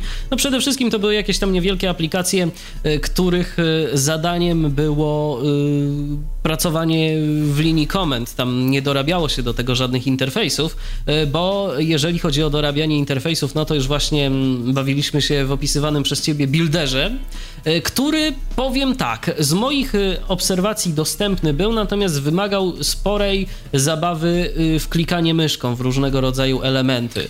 Jest podobnie dostępny jak to Delphi 7. C, C, C++ Builder. CPP Builder. Jak Delphi 7 jest, podobną ma dostępność. Także no, to tak naprawdę przy odpowiednich plikach konfiguracyjnych nie powinno stanowić w ogóle no, problemu programowanie w tym. A powiedz mi, czy jakoś e, w tych środowiskach mógłbyś podpowiedzieć naszym słuchaczom, jak można w miarę wygodnie e, nawigować po kodzie, bo jednak to, że w tym, yy, że mamy do czynienia z programowaniem obiektowym, a tym samym, że jeszcze budujemy sobie interfejs, powoduje to, że tego kodu no, nam nie ubywa, nam tego kodu przyrasta i w pewnym momencie można się już niestety, niestety zacząć w nim gubić. Właściwie te zasady, które ułatwiają osobie, która nie widzi nawigowanie po kodzie, e, są zasadami ogólnymi. Mm, to znaczy, po pierwsze, tworzymy e, strukturę programu, która zawiera e, no, poszczególne moduły, czyli poszczególne pliki, w których umieszczamy fragmenty kodu odpowiedzialne za tę samą tematykę, za obsługę powiedzmy tych samych struktur danych. E, po prostu to, co się da wydzielić do biblioteki, wydzielamy tam takiego modułu i w ten sposób oddzielamy pewne fragmenty programu od siebie. E, druga zasada to jest po prostu pisanie krótkich procedur. Pisanie krótkich procedur pozwala na to, że e, no, łatwiej jest w ogóle E, panować nad kodem. E, I wówczas, jeśli będziemy mieli e, proste procedury o prostych nazwach również, bo nie będzie trzeba w nazwie opisywać jakiejś skomplikowanej operacji, którą ta procedura wykonuje, czyli na zasadzie to jest moja super procedura, którą wykonuje coś tam, która to nazwa już jest sama z siebie bardzo długa, mm, no a jeszcze dodatkowo opisywać w tej nazwie e, różne niuanse i wyjątki, która przewiduje ta procedura, e, no by było dość skomplikowane, także zasada e, pisania krótkich procedur na pewno jest e, godna polecenia. Poza tym oczywiście występuje coś takiego w środowiskach, zaawansowanych środowiskach programistycznych, jak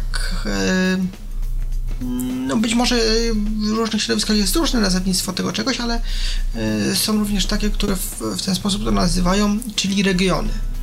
Regiony to są pewne fragmenty kodu, które możemy w sposób e, no, zwizualizowany zwijać.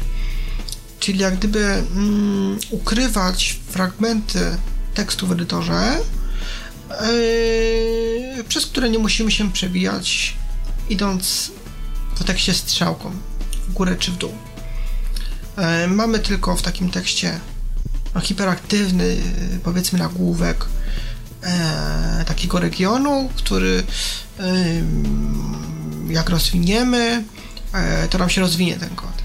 No, w ten sposób można ukrywać pewne fragmenty kodu, które w tej chwili nam są niepotrzebne i mm, e, no i w ten sposób jakoś tam sobie ułatwić nawigowanie po tym tekście. Mm. Tak naprawdę to są te sposoby, które wykorzystuje samo środowisko, podczas gdy e, generuje swoje olbrzymie niejednokrotnie e, fragmenty kodu generowanego automatycznie. A powiedz mi, Michale, jak o. wygląda kwestia dostępność tych, e, dostępności tych regionów? Bo e, jak się domyślam, no trzeba sobie też jakiś na przykład plik konfiguracyjny własnym sumptem zrobić, żeby to było odpowiednio sygnalizowane przez program odczytu ekranu. Czy na przykład w jakimś środowisku zetknąłeś się z tym, że to po prostu działa? To mniej więcej działa to znaczy, mm, to nie jest tak, że to wymaga pliku konfiguracyjnego. E, natomiast e, zależnie od środowiska, być może wymaga kliknięcia w to myszką, być może wymaga otwarcia menu kontekstowego. E, no jeżeli ktoś chciałby koniecznie ukrywać takie takie fragmenty kodu fragmenty kodu, e, to myślę, że by był w stanie sobie z tym poradzić, aczkolwiek y, oczywiście nadużywanie tego sposobu pracy nie ma większego sensu, dlatego że przy krótkich programach dłużej można nam zająć y, no, wejście do tego menu kontekstowego i rozwinięcie danego fragmentu kodu, czy kliknięcie, czy sprowadzenie myszki do danego punktu, którym należy kliknąć i kliknięcie w dany element, który rozwija nam ten fragment kodu, niż to, jakbyśmy mieli przejść po tym kodzie strzałką, idąc po prostu po rozwiniętym fragmencie no, kodu, powtarzam się. Ale jeżeli mamy do czynienia z jakimś już naprawdę dosyć dużym kawałkiem kodu, z dosyć dużą aplikacją, no to wtedy się przydaje.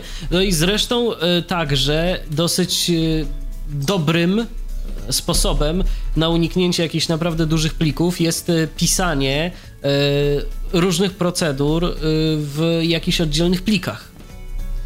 Także się tak, z tym. No właśnie to, to, to także także się z tym. No właśnie, i... tylko nie wspomniałeś o plikach, o tym, żeby, żeby rozdzielać to na pliki. Bo... Tak, no, moduły, moduły to są pliki, tak naprawdę, to znaczy.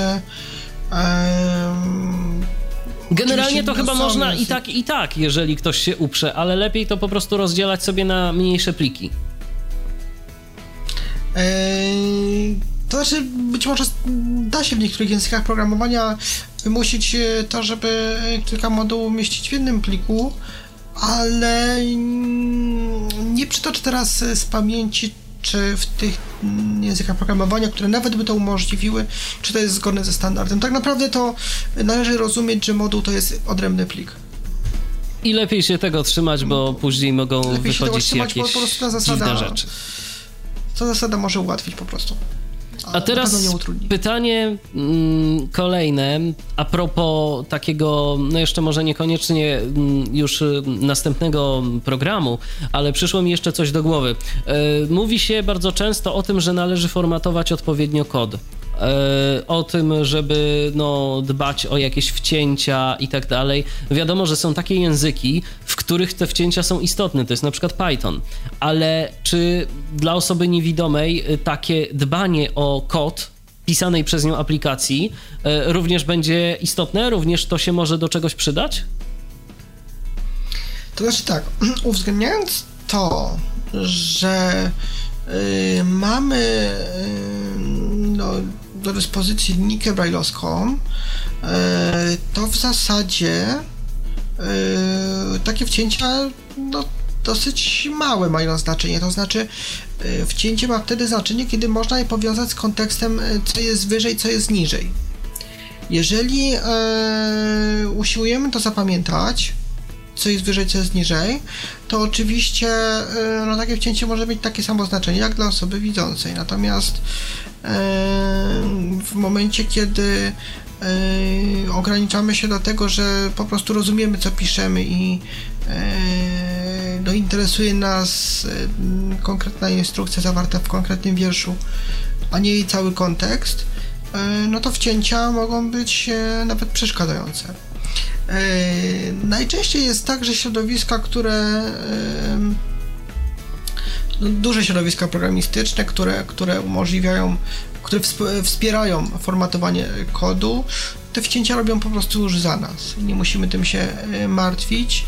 E, kiedy piszemy coś w notatniku, no właściwie mamy do wyboru dwie rzeczy. Albo te cięcia, wcięcia e, robić ręcznie, albo najpierw napisać Mm, program, który nie zawiera tych wcięć, a później a je zrobić. Następnie je zrobić. Natomiast e, jeszcze jest jeden problem. Linijka brailleowska najczęściej e, ma ograniczoną długość. To znaczy, e, nawet częściej hmm, zdarza się tak, że e, mamy do dyspozycji mniejszą niż większą ilość tych okienek. E, a już na pewno mniejszą niż, e, nawet przy najdłuższych, niż, niż, niż to jest na ekranie dostępne. E, I chociaż w dawnych czasach to wystarczało, nawet te 80 znaków, w dawnych czasach to wystarczało do tego, aby mieć no, wygodną pracę, to właściwie w dzisiejszych czasach no, 80 znaków to jest przy dzisiejszych rozdzielczościach ekranu to jest no, już za mało. I dlatego, kiedy zaczniemy stosować wcięcia, w szczególności kiedy włączymy sobie anonsowanie tego mm, faktu w programie odczytu ekranu, żeby e, to było widoczne na linijce. To tracimy cenne znaki. To tracimy cenne znaki. Dlatego y, no, upieranie się przy tym, żeby y, pisać tylko dlatego, że żeby pisać z cięciami może w pewnych sytuacjach utrudniać. Na pewno yy, pisanie bez wcięć utrudnia czytanie programu mm, osobie widzącej. I tu jeszcze zwrócę uwagę na jedną rzecz, że niektórzy wykładowcy, tak a propos studiów, mogą też na to zwracać uwagę. Jeżeli oddajemy jakiś kod źródłowy, to także e, spotkałem się z taką sytuacją, że jest e, istotne również to, jak ten kod źródłowy jest zrobiony. Czy nie ma w tym kodzie jakichś śmieci. Raz, że optymalizacja odpowiednia programu, no bo wiadomo, że programy powinno się optymalizować, czyli jak najmniej tych takich pseudopowtarzalnych procedur, wszystko automatyzować, ale druga sprawa to jest taka, że powinno... Nie używamy schowka i copy Dokładnie, dokładnie. Używamy jakichś pętli albo funkcji warunkowych. Natomiast e, jedna rzecz jest jeszcze taka, że mm, niektórzy wykładowcy zwracają uwagę na to, jak schludnie jest ten program napisany, czyli czy są odpowiednie wcięcia, czy na przykład Mm, no nie wiem, nazwy jakichś procedur są pisane konsekwentnie, czyli na przykład albo nazwy zmiennych, czy są zawsze pisane wielką literą, albo jeszcze coś innego. Dlatego no, zawsze lepiej się dowiedzieć, żeby się później nie zdziwić, że dostaliśmy gorszą ocenę. A w praktyce, kiedy już będziemy sobie pisać własne programy i kiedy nie będzie to oceniane, no to tak naprawdę możemy sobie pisać już wtedy jak chcemy. Dlatego, jeżeli nawet zdecydujemy się pisać program bez wcięć, przysłowiowym, przysłowiowym notatniku, czy innym edytorze prostego, yy, czystego tekstu, yy, to musimy, no, powinniśmy się upewnić, że dysponujemy yy, programem, który nam przerobi taki tekst, no w tym wypadku oceniany jako brzydko sformatowany na ładny kod źródłowy z wcięciami i odpowiednią wielkością liter, na przykład na stałych, zmiennych i innych deklaracjach. To wróćmy może teraz do e, języków, do dostępności środowisk. Ostatnio mm, coraz częściej słyszę, że no, rzeczy do pisania chociażby w e, C-Sharpie są dostępne, czyli narzędzia Microsoftowe. Jak to z tym jest, Michale? Powiesz coś więcej? Ja używam e, Visual Studio. Visual Studio środowisko Microsoftu. W wersji profesjonalnej jest to właściwie Combine, który e, zawiera wiele języków. E, C++, C Sharp, e,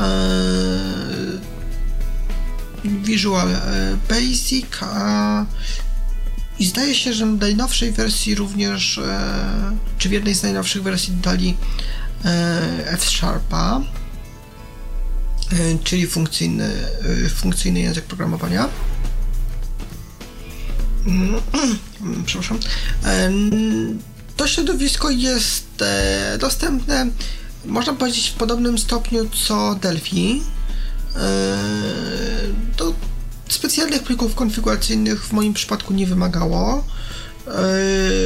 Natomiast na pewno wymaga innych przyzwyczajeń i innej obsługi niż środowisko Delphi. A możesz e, coś chociaż e. króciutko powiedzieć na ten temat? Jakie są różnice? E, to znaczy tak, no to bym musiał powiedzieć najpierw co, co, co jest w Delphi.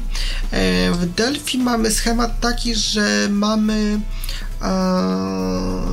no, kod, okno kodu źródłowego, czyli edytor kodu źródłowego, mm, formatkę, na której układamy różne elementy wizualne oraz okno w którym ustawiamy zdarzenia i właściwości i przypisujemy zdarzeniom procedury, a właściwościom nadajemy odpowiednie wartości e, dla komponentów ustawionych na tej formatce.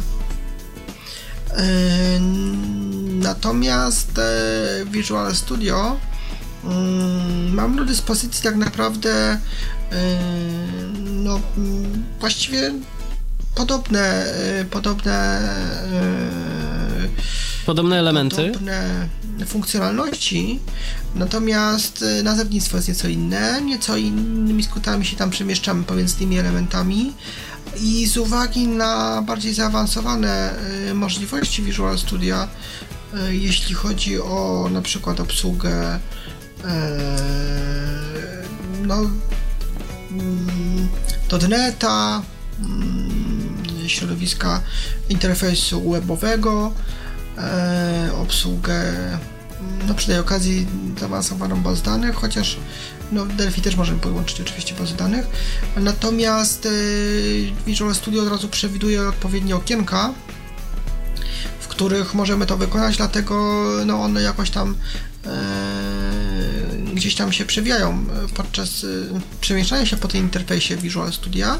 Dlatego trzeba pamiętać, że e, no, to środowisko może się wydawać e, nieco bardziej przerażające,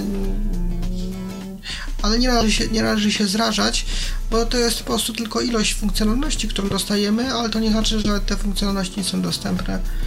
I na pewno trochę trzeba nabrać innych przyzwyczajeń, w szczególności do skrótów, e, do sposobu przemieszczania się po tym interfejsie, jeśli już wcześniej pracowaliśmy na przykład z Delphi, e, a reszta nie będzie stanowiła problemu.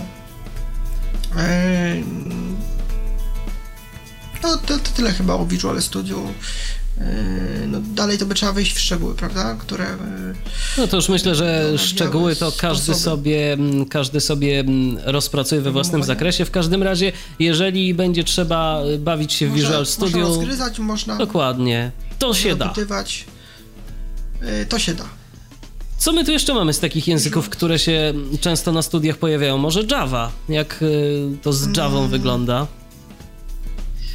Jeśli chodzi o mnie i o Java, to do tej pory yy, no, udało mi się tak przejść przez Java, że programowałem wyłącznie w notatniku, yy, co w szczególności oznacza, że tylko wykonywałem yy,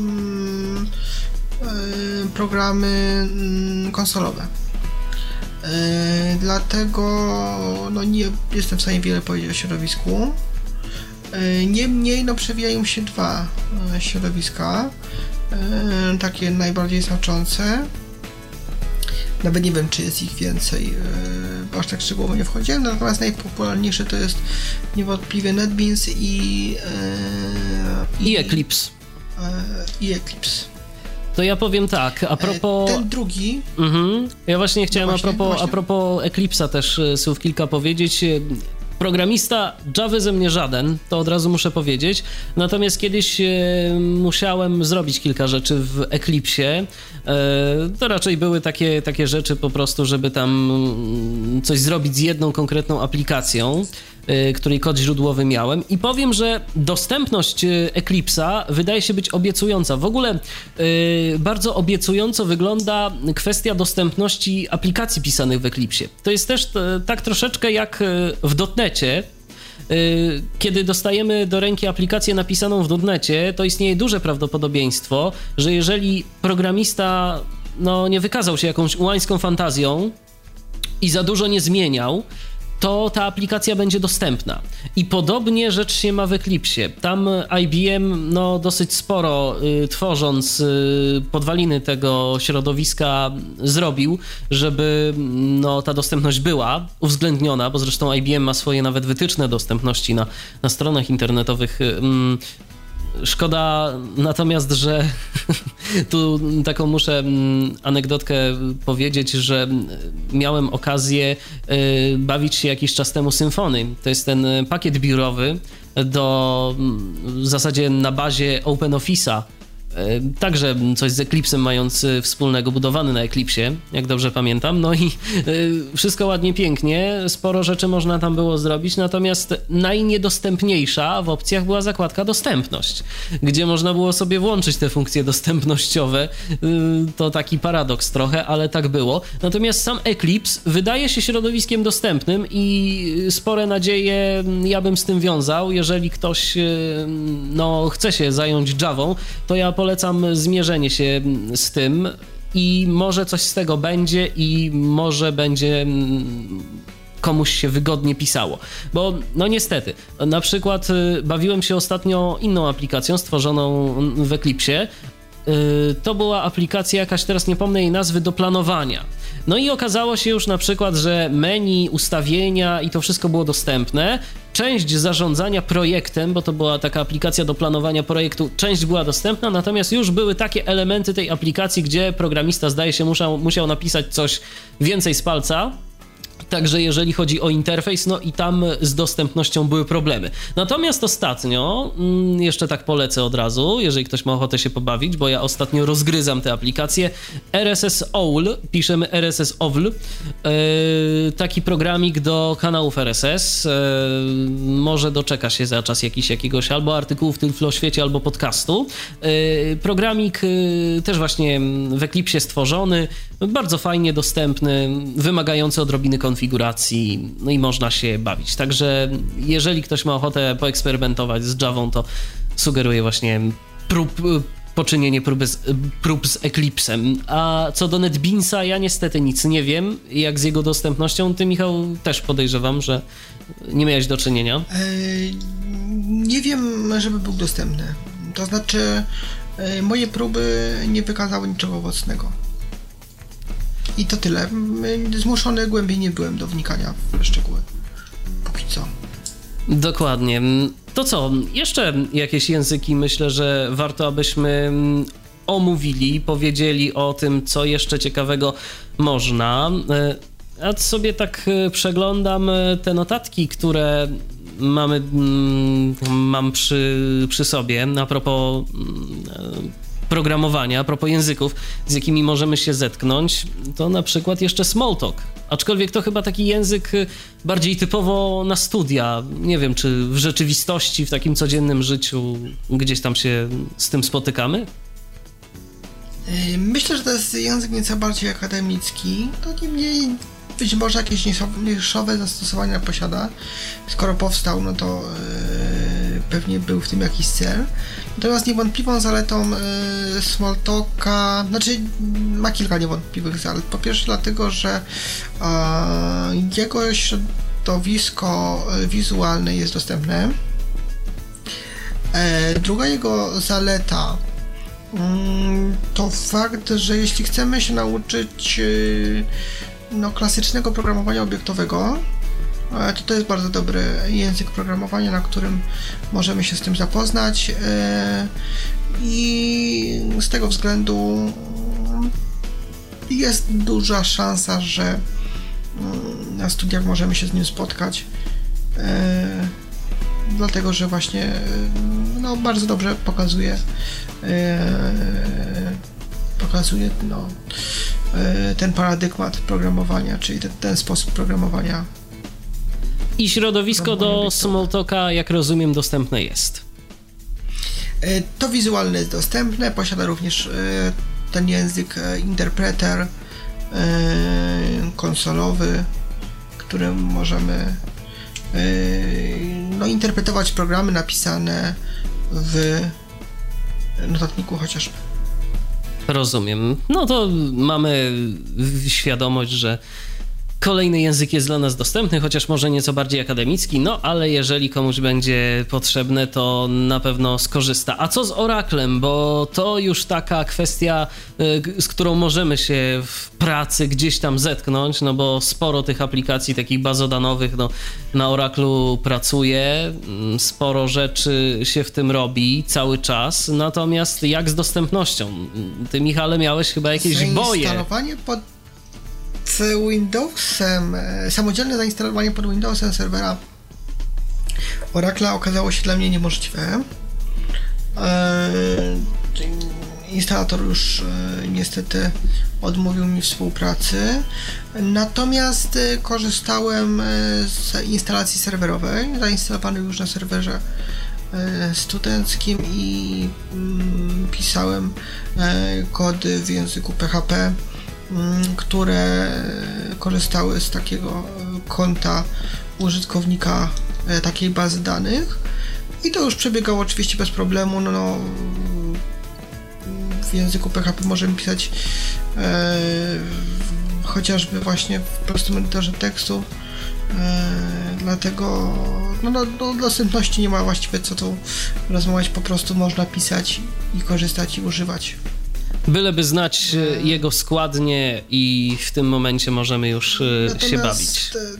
Ta moja porażka z instalatorem może źle wróżyć dla administracji taką bazą danych. No właśnie, bo jeszcze a propos... A propos różnych takich specjalizacji informatycznych, to sobie też za moment porozmawiamy, bo nasza audycja powolutku zbliża się do końca, ale zanim jeszcze zakończymy nasz dzisiejszy program, no to myślę, że warto jeszcze co nieco powiedzieć, y, no chociażby na temat y, czegoś, co nazywa się R i co nie jest stricte narzędziem przeznaczonym dla programistów, natomiast y, to chyba bardziej dla matematyków i y, to nam się może przydać na zajęciach matematycznych, także na studiach. Y, to może się przydać na zajęciach matematycznych, to może się przydać na no, przedmiotach związanych ze statystyką, być może z w jakimś sensie z również opracowywaniem e, jakichś zadań marketingowych e, nawet, e, czyli to narzędzie jest systemem no, między innymi służącym do data miningu. A teraz po polsku?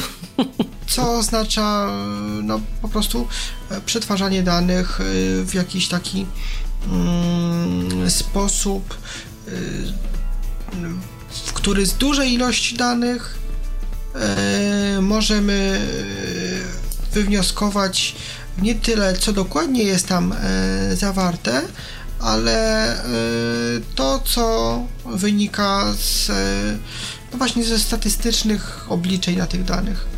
Czyli po prostu taki Excel na sterydach, jak rozumiem, tak? I raczej bazujący na niekoniecznie klikaniu, a wprowadzeniu jakichś konkretnych y, rozkazów y, z konsoli tekstowej, które będą te dane przetwarzać. Y, tak, no to tak, tak można powiedzieć, natomiast no to już jest język oczywiście programowania, E, specjalistyczny, no właśnie to jest, e, jak sama nazwa wskazuje, jednoliterowa po prostu R.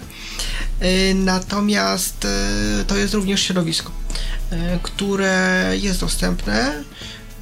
Niemniej tak, tak naprawdę to środowisko sprowadza się przede wszystkim do okna ze specjalizowaną, specjalizowaną konsolą, ze specjalizowanym wierszem poleceń oraz e, polem wyników, e, które zwraca nam e, system. Możemy do tego interpretera zarówno jak i ładować i eksportować ładować skrypty z, z kodami źródłowymi, eksportować wyniki, E, jak i po prostu pisać w, tej, w tej konsoli z tak zwanego palca, po prostu pisać mniej e, ręcznie e, no dane, dane dane rozkazy i po prostu na podstawie tego tak. dokonane zostaną obliczenia. A czy Michale może zetknąłeś się na studiach z MATLABem? To jest też dosyć szeroko przez różnego rodzaju mm, środowiska akademickie używane oprogramowanie, zresztą nie tylko na uczelniach, ale także i przez niektórych zawodowo drogie, dodajmy. I to całkiem e, no. niemałe pieniądze kosztuje, niestety. Tradycyjnie, e, jak już to e, przez kilka środowisk przeszliśmy, no po prostu w związku z tym, że się zetknąłem z R-em, no z, z konkurencją Madlaba nie miałem okazji się zetknąć, więc nie jestem w stanie wypowiedzieć na ten temat. Poza tym, że wiem oczywiście, że istnieje. No ja się miałem znaczy... okazję swego czasu zetknąć, no i niestety nie mogę za dużo dobrego powiedzieć. E, no niestety z dostępnością są problemy, z dostępnością MATLABa. Z tego co wiem, do jakieś jego stare wersje dostępne były całkiem ładnie, ale te nowe wersje no są problematyczne, dlatego raczej jeżeli ktoś e, będzie liczył na to, że to będzie jakieś narzędzie pracy dla niego, dobre narzędzie pracy, to może się rozczarować. Ja oczywiście... Tak naprawdę to... Mhm. Tak naprawdę to już przez kilka ładnych środowisk przebrnęliśmy.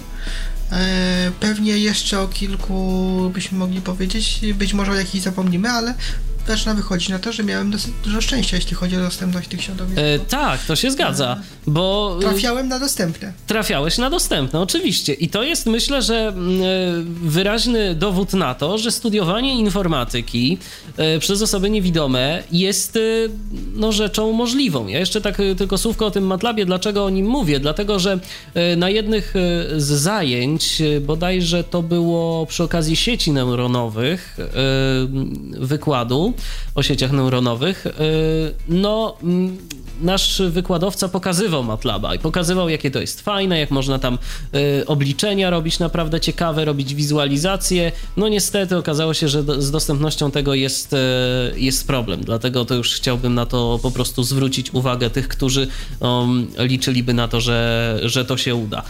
Y, oczywiście można popróbować, natomiast radziłbym popróbować u kogoś, bo MATLAB y, to jest koszt y, takiego funkcjonalnego MATLABa, no kilka ale bliżej kilkunastu tysięcy złotych. Więc y, chciałbym tylko na to uczulić. Natomiast y, skoro nasza audycja zbliża się już jednak powolutku do końca, to chciałbym jeszcze, Michale, żebyśmy porozmawiali na sam koniec a propos różnych zawodów. Y, bo wiadomo, informatyk to tak trochę jak lekarz, specjalizacje ma różne.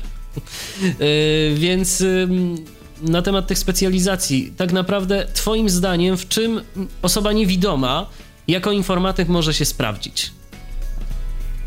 Y, to znaczy, może warto zacząć od tego, że tu można wyróżnić takie dwie kategorie: y, bardziej techniczną, bardziej naukową. Bardziej techniczna y, no jest związana z ukończeniem jakiegoś technicznego bardziej kierunku w stylu politechniki i następnie podjęciu pracy zawodowej Mm, no, na początku jako technik, później e, być może jako e, ktoś, kto zarządza tymi technikami, być może jakiś administrator.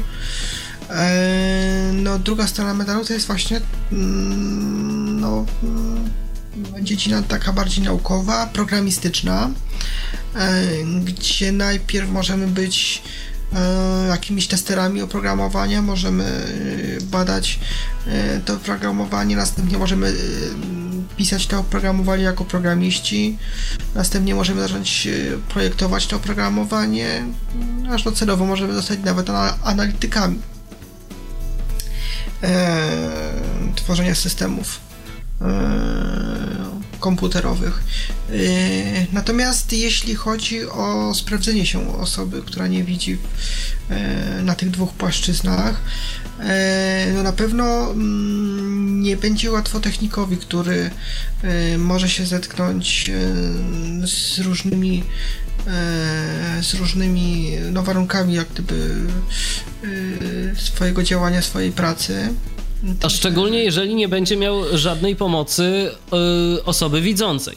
Ja muszę powiedzieć z własnego Myślę, doświadczenia. możesz powiedzieć więcej. Ja, ja mogę powiedzieć z własnego doświadczenia. Ja akurat zajmuję się na przykład y, serwisowaniem komputerów konkretnie. Y, no, ktoś by mógł powiedzieć, że w zasadzie mm, praca lekka, łatwa i przyjemna. Oczywiście, ale pod jednym warunkiem, że wszystko zachowuje się tak, jakbyśmy sobie tego życzyli. No bo jakąś tam nawet powiedzmy wymiana podzespołów komputera to nie jest też jakiś y, mega wielki problem. Natomiast y, problem rodzi się w momencie, kiedy coś zaczyna działać nie tak jak trzeba i nie mamy nad tym kontroli. Mówię o tym y, szczególnie o tych pierwszych momentach, kiedy komputer startuje, czyli kiedy nam coś zasygnalizuje BIOS albo kiedy coś w tym BIOSie musimy zmienić. Tu pomoc osoby widzącej jest konieczna, bo płyty główne mają różne te BIOSy, nie jesteśmy w stanie się tego nauczyć na pamięć. No i po prostu bez tego, bez tego się nie obejdzie. Natomiast no, przy odpowiedniej e, silnej woli, no i jeżeli mamy jakąś tam pomoc, to także jesteśmy na takim e, stanowisku w stanie sobie poradzić. Natomiast no, jeżeli byłaby sytuacja taka, że musimy gdzieś tam pójść, z, położyć jakieś okablowanie sieciowe, z, dokonać jeszcze diagnostyki tych połączeń i tak dalej, i tak dalej. Może być z tym problem, tym bardziej, że tu już się wszystko rozbija o dostępność e, sprzętu pomiarowego. Y, co także no, z tym jest różnie i na to też trzeba zwracać uwagę. Niemniej jednak, oczywiście wszystko można przy odpowiedniej y, determinacji. No, grafikiem komputerowym to, to raczej nie będziemy. na to nie ma co liczyć.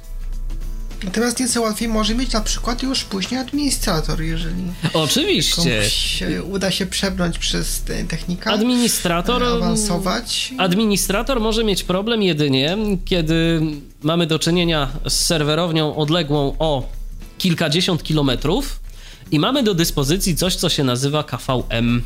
KVM, e, ja opowiadałem o KVM-ach e, w jednym e, Tyflo podcaście, mm, nie w Radiu N, tylko po prostu w jednym z odcinków Tyflo podcastu. To ja powiem tylko tak króciutko, że KVM to jest po prostu taki przełącznik, za pomocą którego możemy sterować zdalnie komputerami. No i są tak zwane KVM-y IP, czyli po prostu takie przełączniki, które, do których mamy dostęp za pomocą internetu i możemy nimi sterować za pomocą przeglądarki internetowej. Niestety problem jest taki, że te KVM-y są po prostu niedostępne. Tak zresztą jak i narzędzia typu VNC, jak i narzędzia typu TeamViewer, one są do pracy zdalnej niedostępne. No chyba, że na drugim komputerze będziemy mieć program odczytu ekranu, połączymy się jeszcze za pomocą jakiejś aplikacji głosowej i będziemy sobie ten program odczytu ekranu transmitować zdalnie. To mm, taka ekwilibrystyka nam się oczywiście może udać i coś tam zdziałamy. Natomiast bezpośrednio te programy nie są dostępne, jedynie to co to y, właśnie rozwiązania typu RDP, czyli ten tak zwany pulpit zdalny, no i z tego co wiem, to jeszcze chociażby e, rozwiązania Citrixa są na przykład e, dostępne e, przy współpracy chociażby z Windowsem. Natomiast jeżeli chodzi o pracę zdalną, to SSH jest dostępny jak najbardziej. Serwer, na którym posadowiony jest TeamTalk, za pomocą którego rozmawiamy, to jest naj, najlepszy przykład, że to jest serwer administrowany właśnie przez osoby niewidome, działa. Wszystko okazuje się, że funkcjonuje prawidłowo, nie ma jakichś problemów. Jeszcze rozmawiamy. Tak? Jeszcze rozmawiamy. To teraz, żebym tego nie powiedział w złą godzinę, proszę kolegów z administracji, żeby teraz stanęli na wysokości zadania i nikt serwera nie wyłączył przez pomyłkę. przynajmniej, przynajmniej do końca tego programu, bo już niedługo będziemy kończyć. Natomiast co do programisty, no to Michale, mm, jak to... Co do programisty, no to oczywiście testerem jest być łatwo. E, o tyle, o ile chcemy testować to, co jest dostępne, tak? To znaczy, jeśli chcemy weryfikować dostępność, to, to, to, to będzie na pewno dostępne. Jeżeli dany program już zweryfikowaliśmy jako dostępny, to możemy również weryfikować jego sposób działania i testować, czy poprawnie mm, no, działa. Oczywiście testowanie programów tak naprawdę nie jest weryfikowanie, czy, czy, czy, czy programy działają w pełni dobrze, tylko czy e, na, na tym, co chcemy przetestować, na tych danych, które chcemy przetestować, wybranych przez nas danych, działają poprawnie, no ale, nie, ale nie, nie stanowi to problemu, żebyśmy to skontrolowali samodzielnie. E, programista może, e, jeżeli tylko ma dobrane środowisko pracy, tak jak tu mówiliśmy, że niektóre są dostępne, niektóre nie są mniej, być może e, jeżeli trafi na takie środowisko, które jest dla niego dostępne, nie będzie miał żadnych problemów z tym, żeby sobie tym programistą być. Schody się zaczynają nieco później, gdy ten programista ewentualnie awansuje na projektanta e, systemu komputerowego, który to e, projektant może już e, mieć nieco większe schody z tym, aby odbierać i porozumiewać się z analitykiem. Zaczynają się schody z UML-em, z graficznym obsługą Yy, tak naprawdę interfejsu komputerowego, dlatego że no, w praktyce takie środowisko jak Visio Microsoftu chociażby, yy, w którym możemy sobie podziałać graficznie i poprojektować systemy, no niestety nie będzie dla nas dostępny, dlatego że tam schemat działania jest taki, że tak naprawdę rysujemy myszką dane kształty, które znamy z teorii, E, no, jako studenci to z wykładów. E, po prostu ze specyfikacji danego języka, e, no w tym przypadku UML-a. Rysujemy te kształty myszką, komputer je odpowiednio interpretuje, czasem rozkłada je nawet odpowiednio po ekranie i no praktycznie nie jesteśmy w stanie nad tym zapanować, y, nie widząc tego, co się dzieje na tym ekranie. Czyli podsumowując, Dlatego... jako y, człowiek z branży technicznej, y, jeżeli przebrniemy przez pierwsze etapy, biegając gdzieś tam y, z kabelkami w zębach, to mamy szansę na awans i będziemy mieć z górki. Jako programista, to na początku możemy mieć, mieć z górki, natomiast później lepiej nie, nie awansować. To takie trochę, to takie trochę mało zachęcające to, Chyba, co mówimy. po byciu programista awansuje na administratora szczęśliwie. Yy, tylko wiesz co? Tylko to chyba jest też tak, że jeżeli trochę. ktoś jest programistą, to niekiedy programiści z administratorami to się za bardzo dogadać nie mogą, bo jedni twierdzą, że to oni coś źle robią, a drudzy twierdzą, że nie, że oni absolutnie. To pewnie, że to jest trochę inna płaszczyzna. E, Dokładnie, tak, inna płaszczyzna działania. E, no niemniej, e, no tak wygląda mniej więcej ten rozkład sił, jeśli chodzi o e, dostępność tych na dwóch linii, tych płaszczyzn. A zatem decyzja, jak zawsze, należy do Was, e, drodzy słuchacze. Mam nadzieję, że po dzisiejszej audycji, jeżeli ktoś e, się zastanawiał, czy studiować informatykę, to decyzji nie zmienił i że jednak się zdecyduje, bo to jest naprawdę, mimo tego, że są z tym problemy, mm, to, to jest to naprawdę bardzo fajny kierunek. Y, można się sporo ciekawych rzeczy dowiedzieć.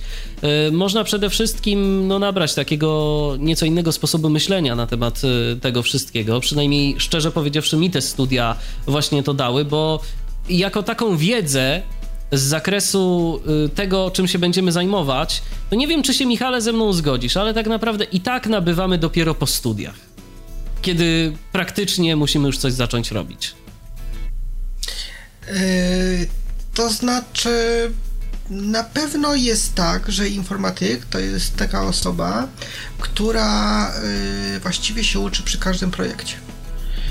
Każdy projekt to jest coś, do, do czego trzeba się przygotować. E, zależnie od swojego stanowiska zajmowanego, czy się jest programistą, to się doczytuje może jakieś specyfikacje od, od języka programowania. Jak się jest analitykiem, to się to się, to się no, czegoś nowego dowiaduje o środowisku, w którym porusza się klient nasz. A jak się jest administratorem, to się tylko zastanawia, jak to zrobić, żeby, się, żeby niczego nie popsuć. Y, ale to też są jakieś tam nowe doświadczenia. Oczywiście. Znaczy, tak na pewno jest tak, że na pewno jest tak, że, że, że, że no, to doświadczenie jakoś tam przychodzi z czasem. Y, no niemniej te studia też jakoś tam E, swoją wartość mają oczywiście. Oczywiście, że e, tak. I, i choć pewnie bardziej taką e, teoretyczną niż praktyczną, no niemniej to też jest potrzebne na początek. Oczywiście, mm, zatem zachęcamy, jeżeli czujecie, że podołacie, nie bójcie się matematyki, bo nie taka ona straszna, można się jej nauczyć. No a później, jak sami słyszycie, ze środowiskami programistycznymi wcale nie jest tak źle, można sobie poradzić. Ja sobie poradziłem, aczkolwiek, no, ja mówię otwarcie, programowanie nigdy nie było, nie jest i chyba nie będzie moją jakąś bardzo mocną stroną. Yy, a Michał, no, mogę zaświadczyć, Mnie programowanie że... pociągnęło na studia, więc. A chyba... właśnie, ja mogę zaświadczyć, że, że Michał już y, kilkukrotnie nawet mi również programistycznie pomógł, dlatego ja, ja mu wierzę, że on sobie z tym radzi i że e, środowiska programistyczne działają, że to wszystko jest dostępne i że można po prostu. E, to co, Michale? Będziemy kończyć naszą dzisiejszą audycję. Bardzo Ci serdecznie dziękuję za poprowadzenie ich wspólnie ze mną. No i myślę, że się jeszcze kiedyś spotkamy. Jeżeli coś nowego odkryjesz y, z takich programistycznych rzeczy, no to albo kiedy będziesz sobie mógł MGR przed nazwiskiem dopisać, to, to się też będziesz mógł pochwalić nam tu wszystkim, że się udało. To powodzenia, no i trzymaj się Dziękuję i do usłyszenia. Do usłyszenia. Ja również się żegnam. Spotykamy się w najbliższą niedzielę po godzinie 20 w programie zatytułowanym Z Archiwum M. To taka muzyczna audycja już typowo. Zatem do usłyszenia w niedzielę po 20. Natomiast e, nasze dzisiejsze audycje jeszcze się nie kończą. Już za moment e, stery przejmuje Andrzej Łukaszewicz, który zaprosi Was na kolejną audycję na antenie Radia N. A kolejny Tyflo Podcast w Radiu N już za tydzień po godzinie 19. Znowu porozmawiamy o czymś ciekawym. Michał Dziwisz, do usłyszenia. Kłaniam się. Był to Tyflo Podcast. Audycja o technologiach wspierających osoby niewidome i słabowidzące. Audycja współfinansowana ze środków Państwowego Funduszu Rehabilitacji Osób Niepełnosprawnych.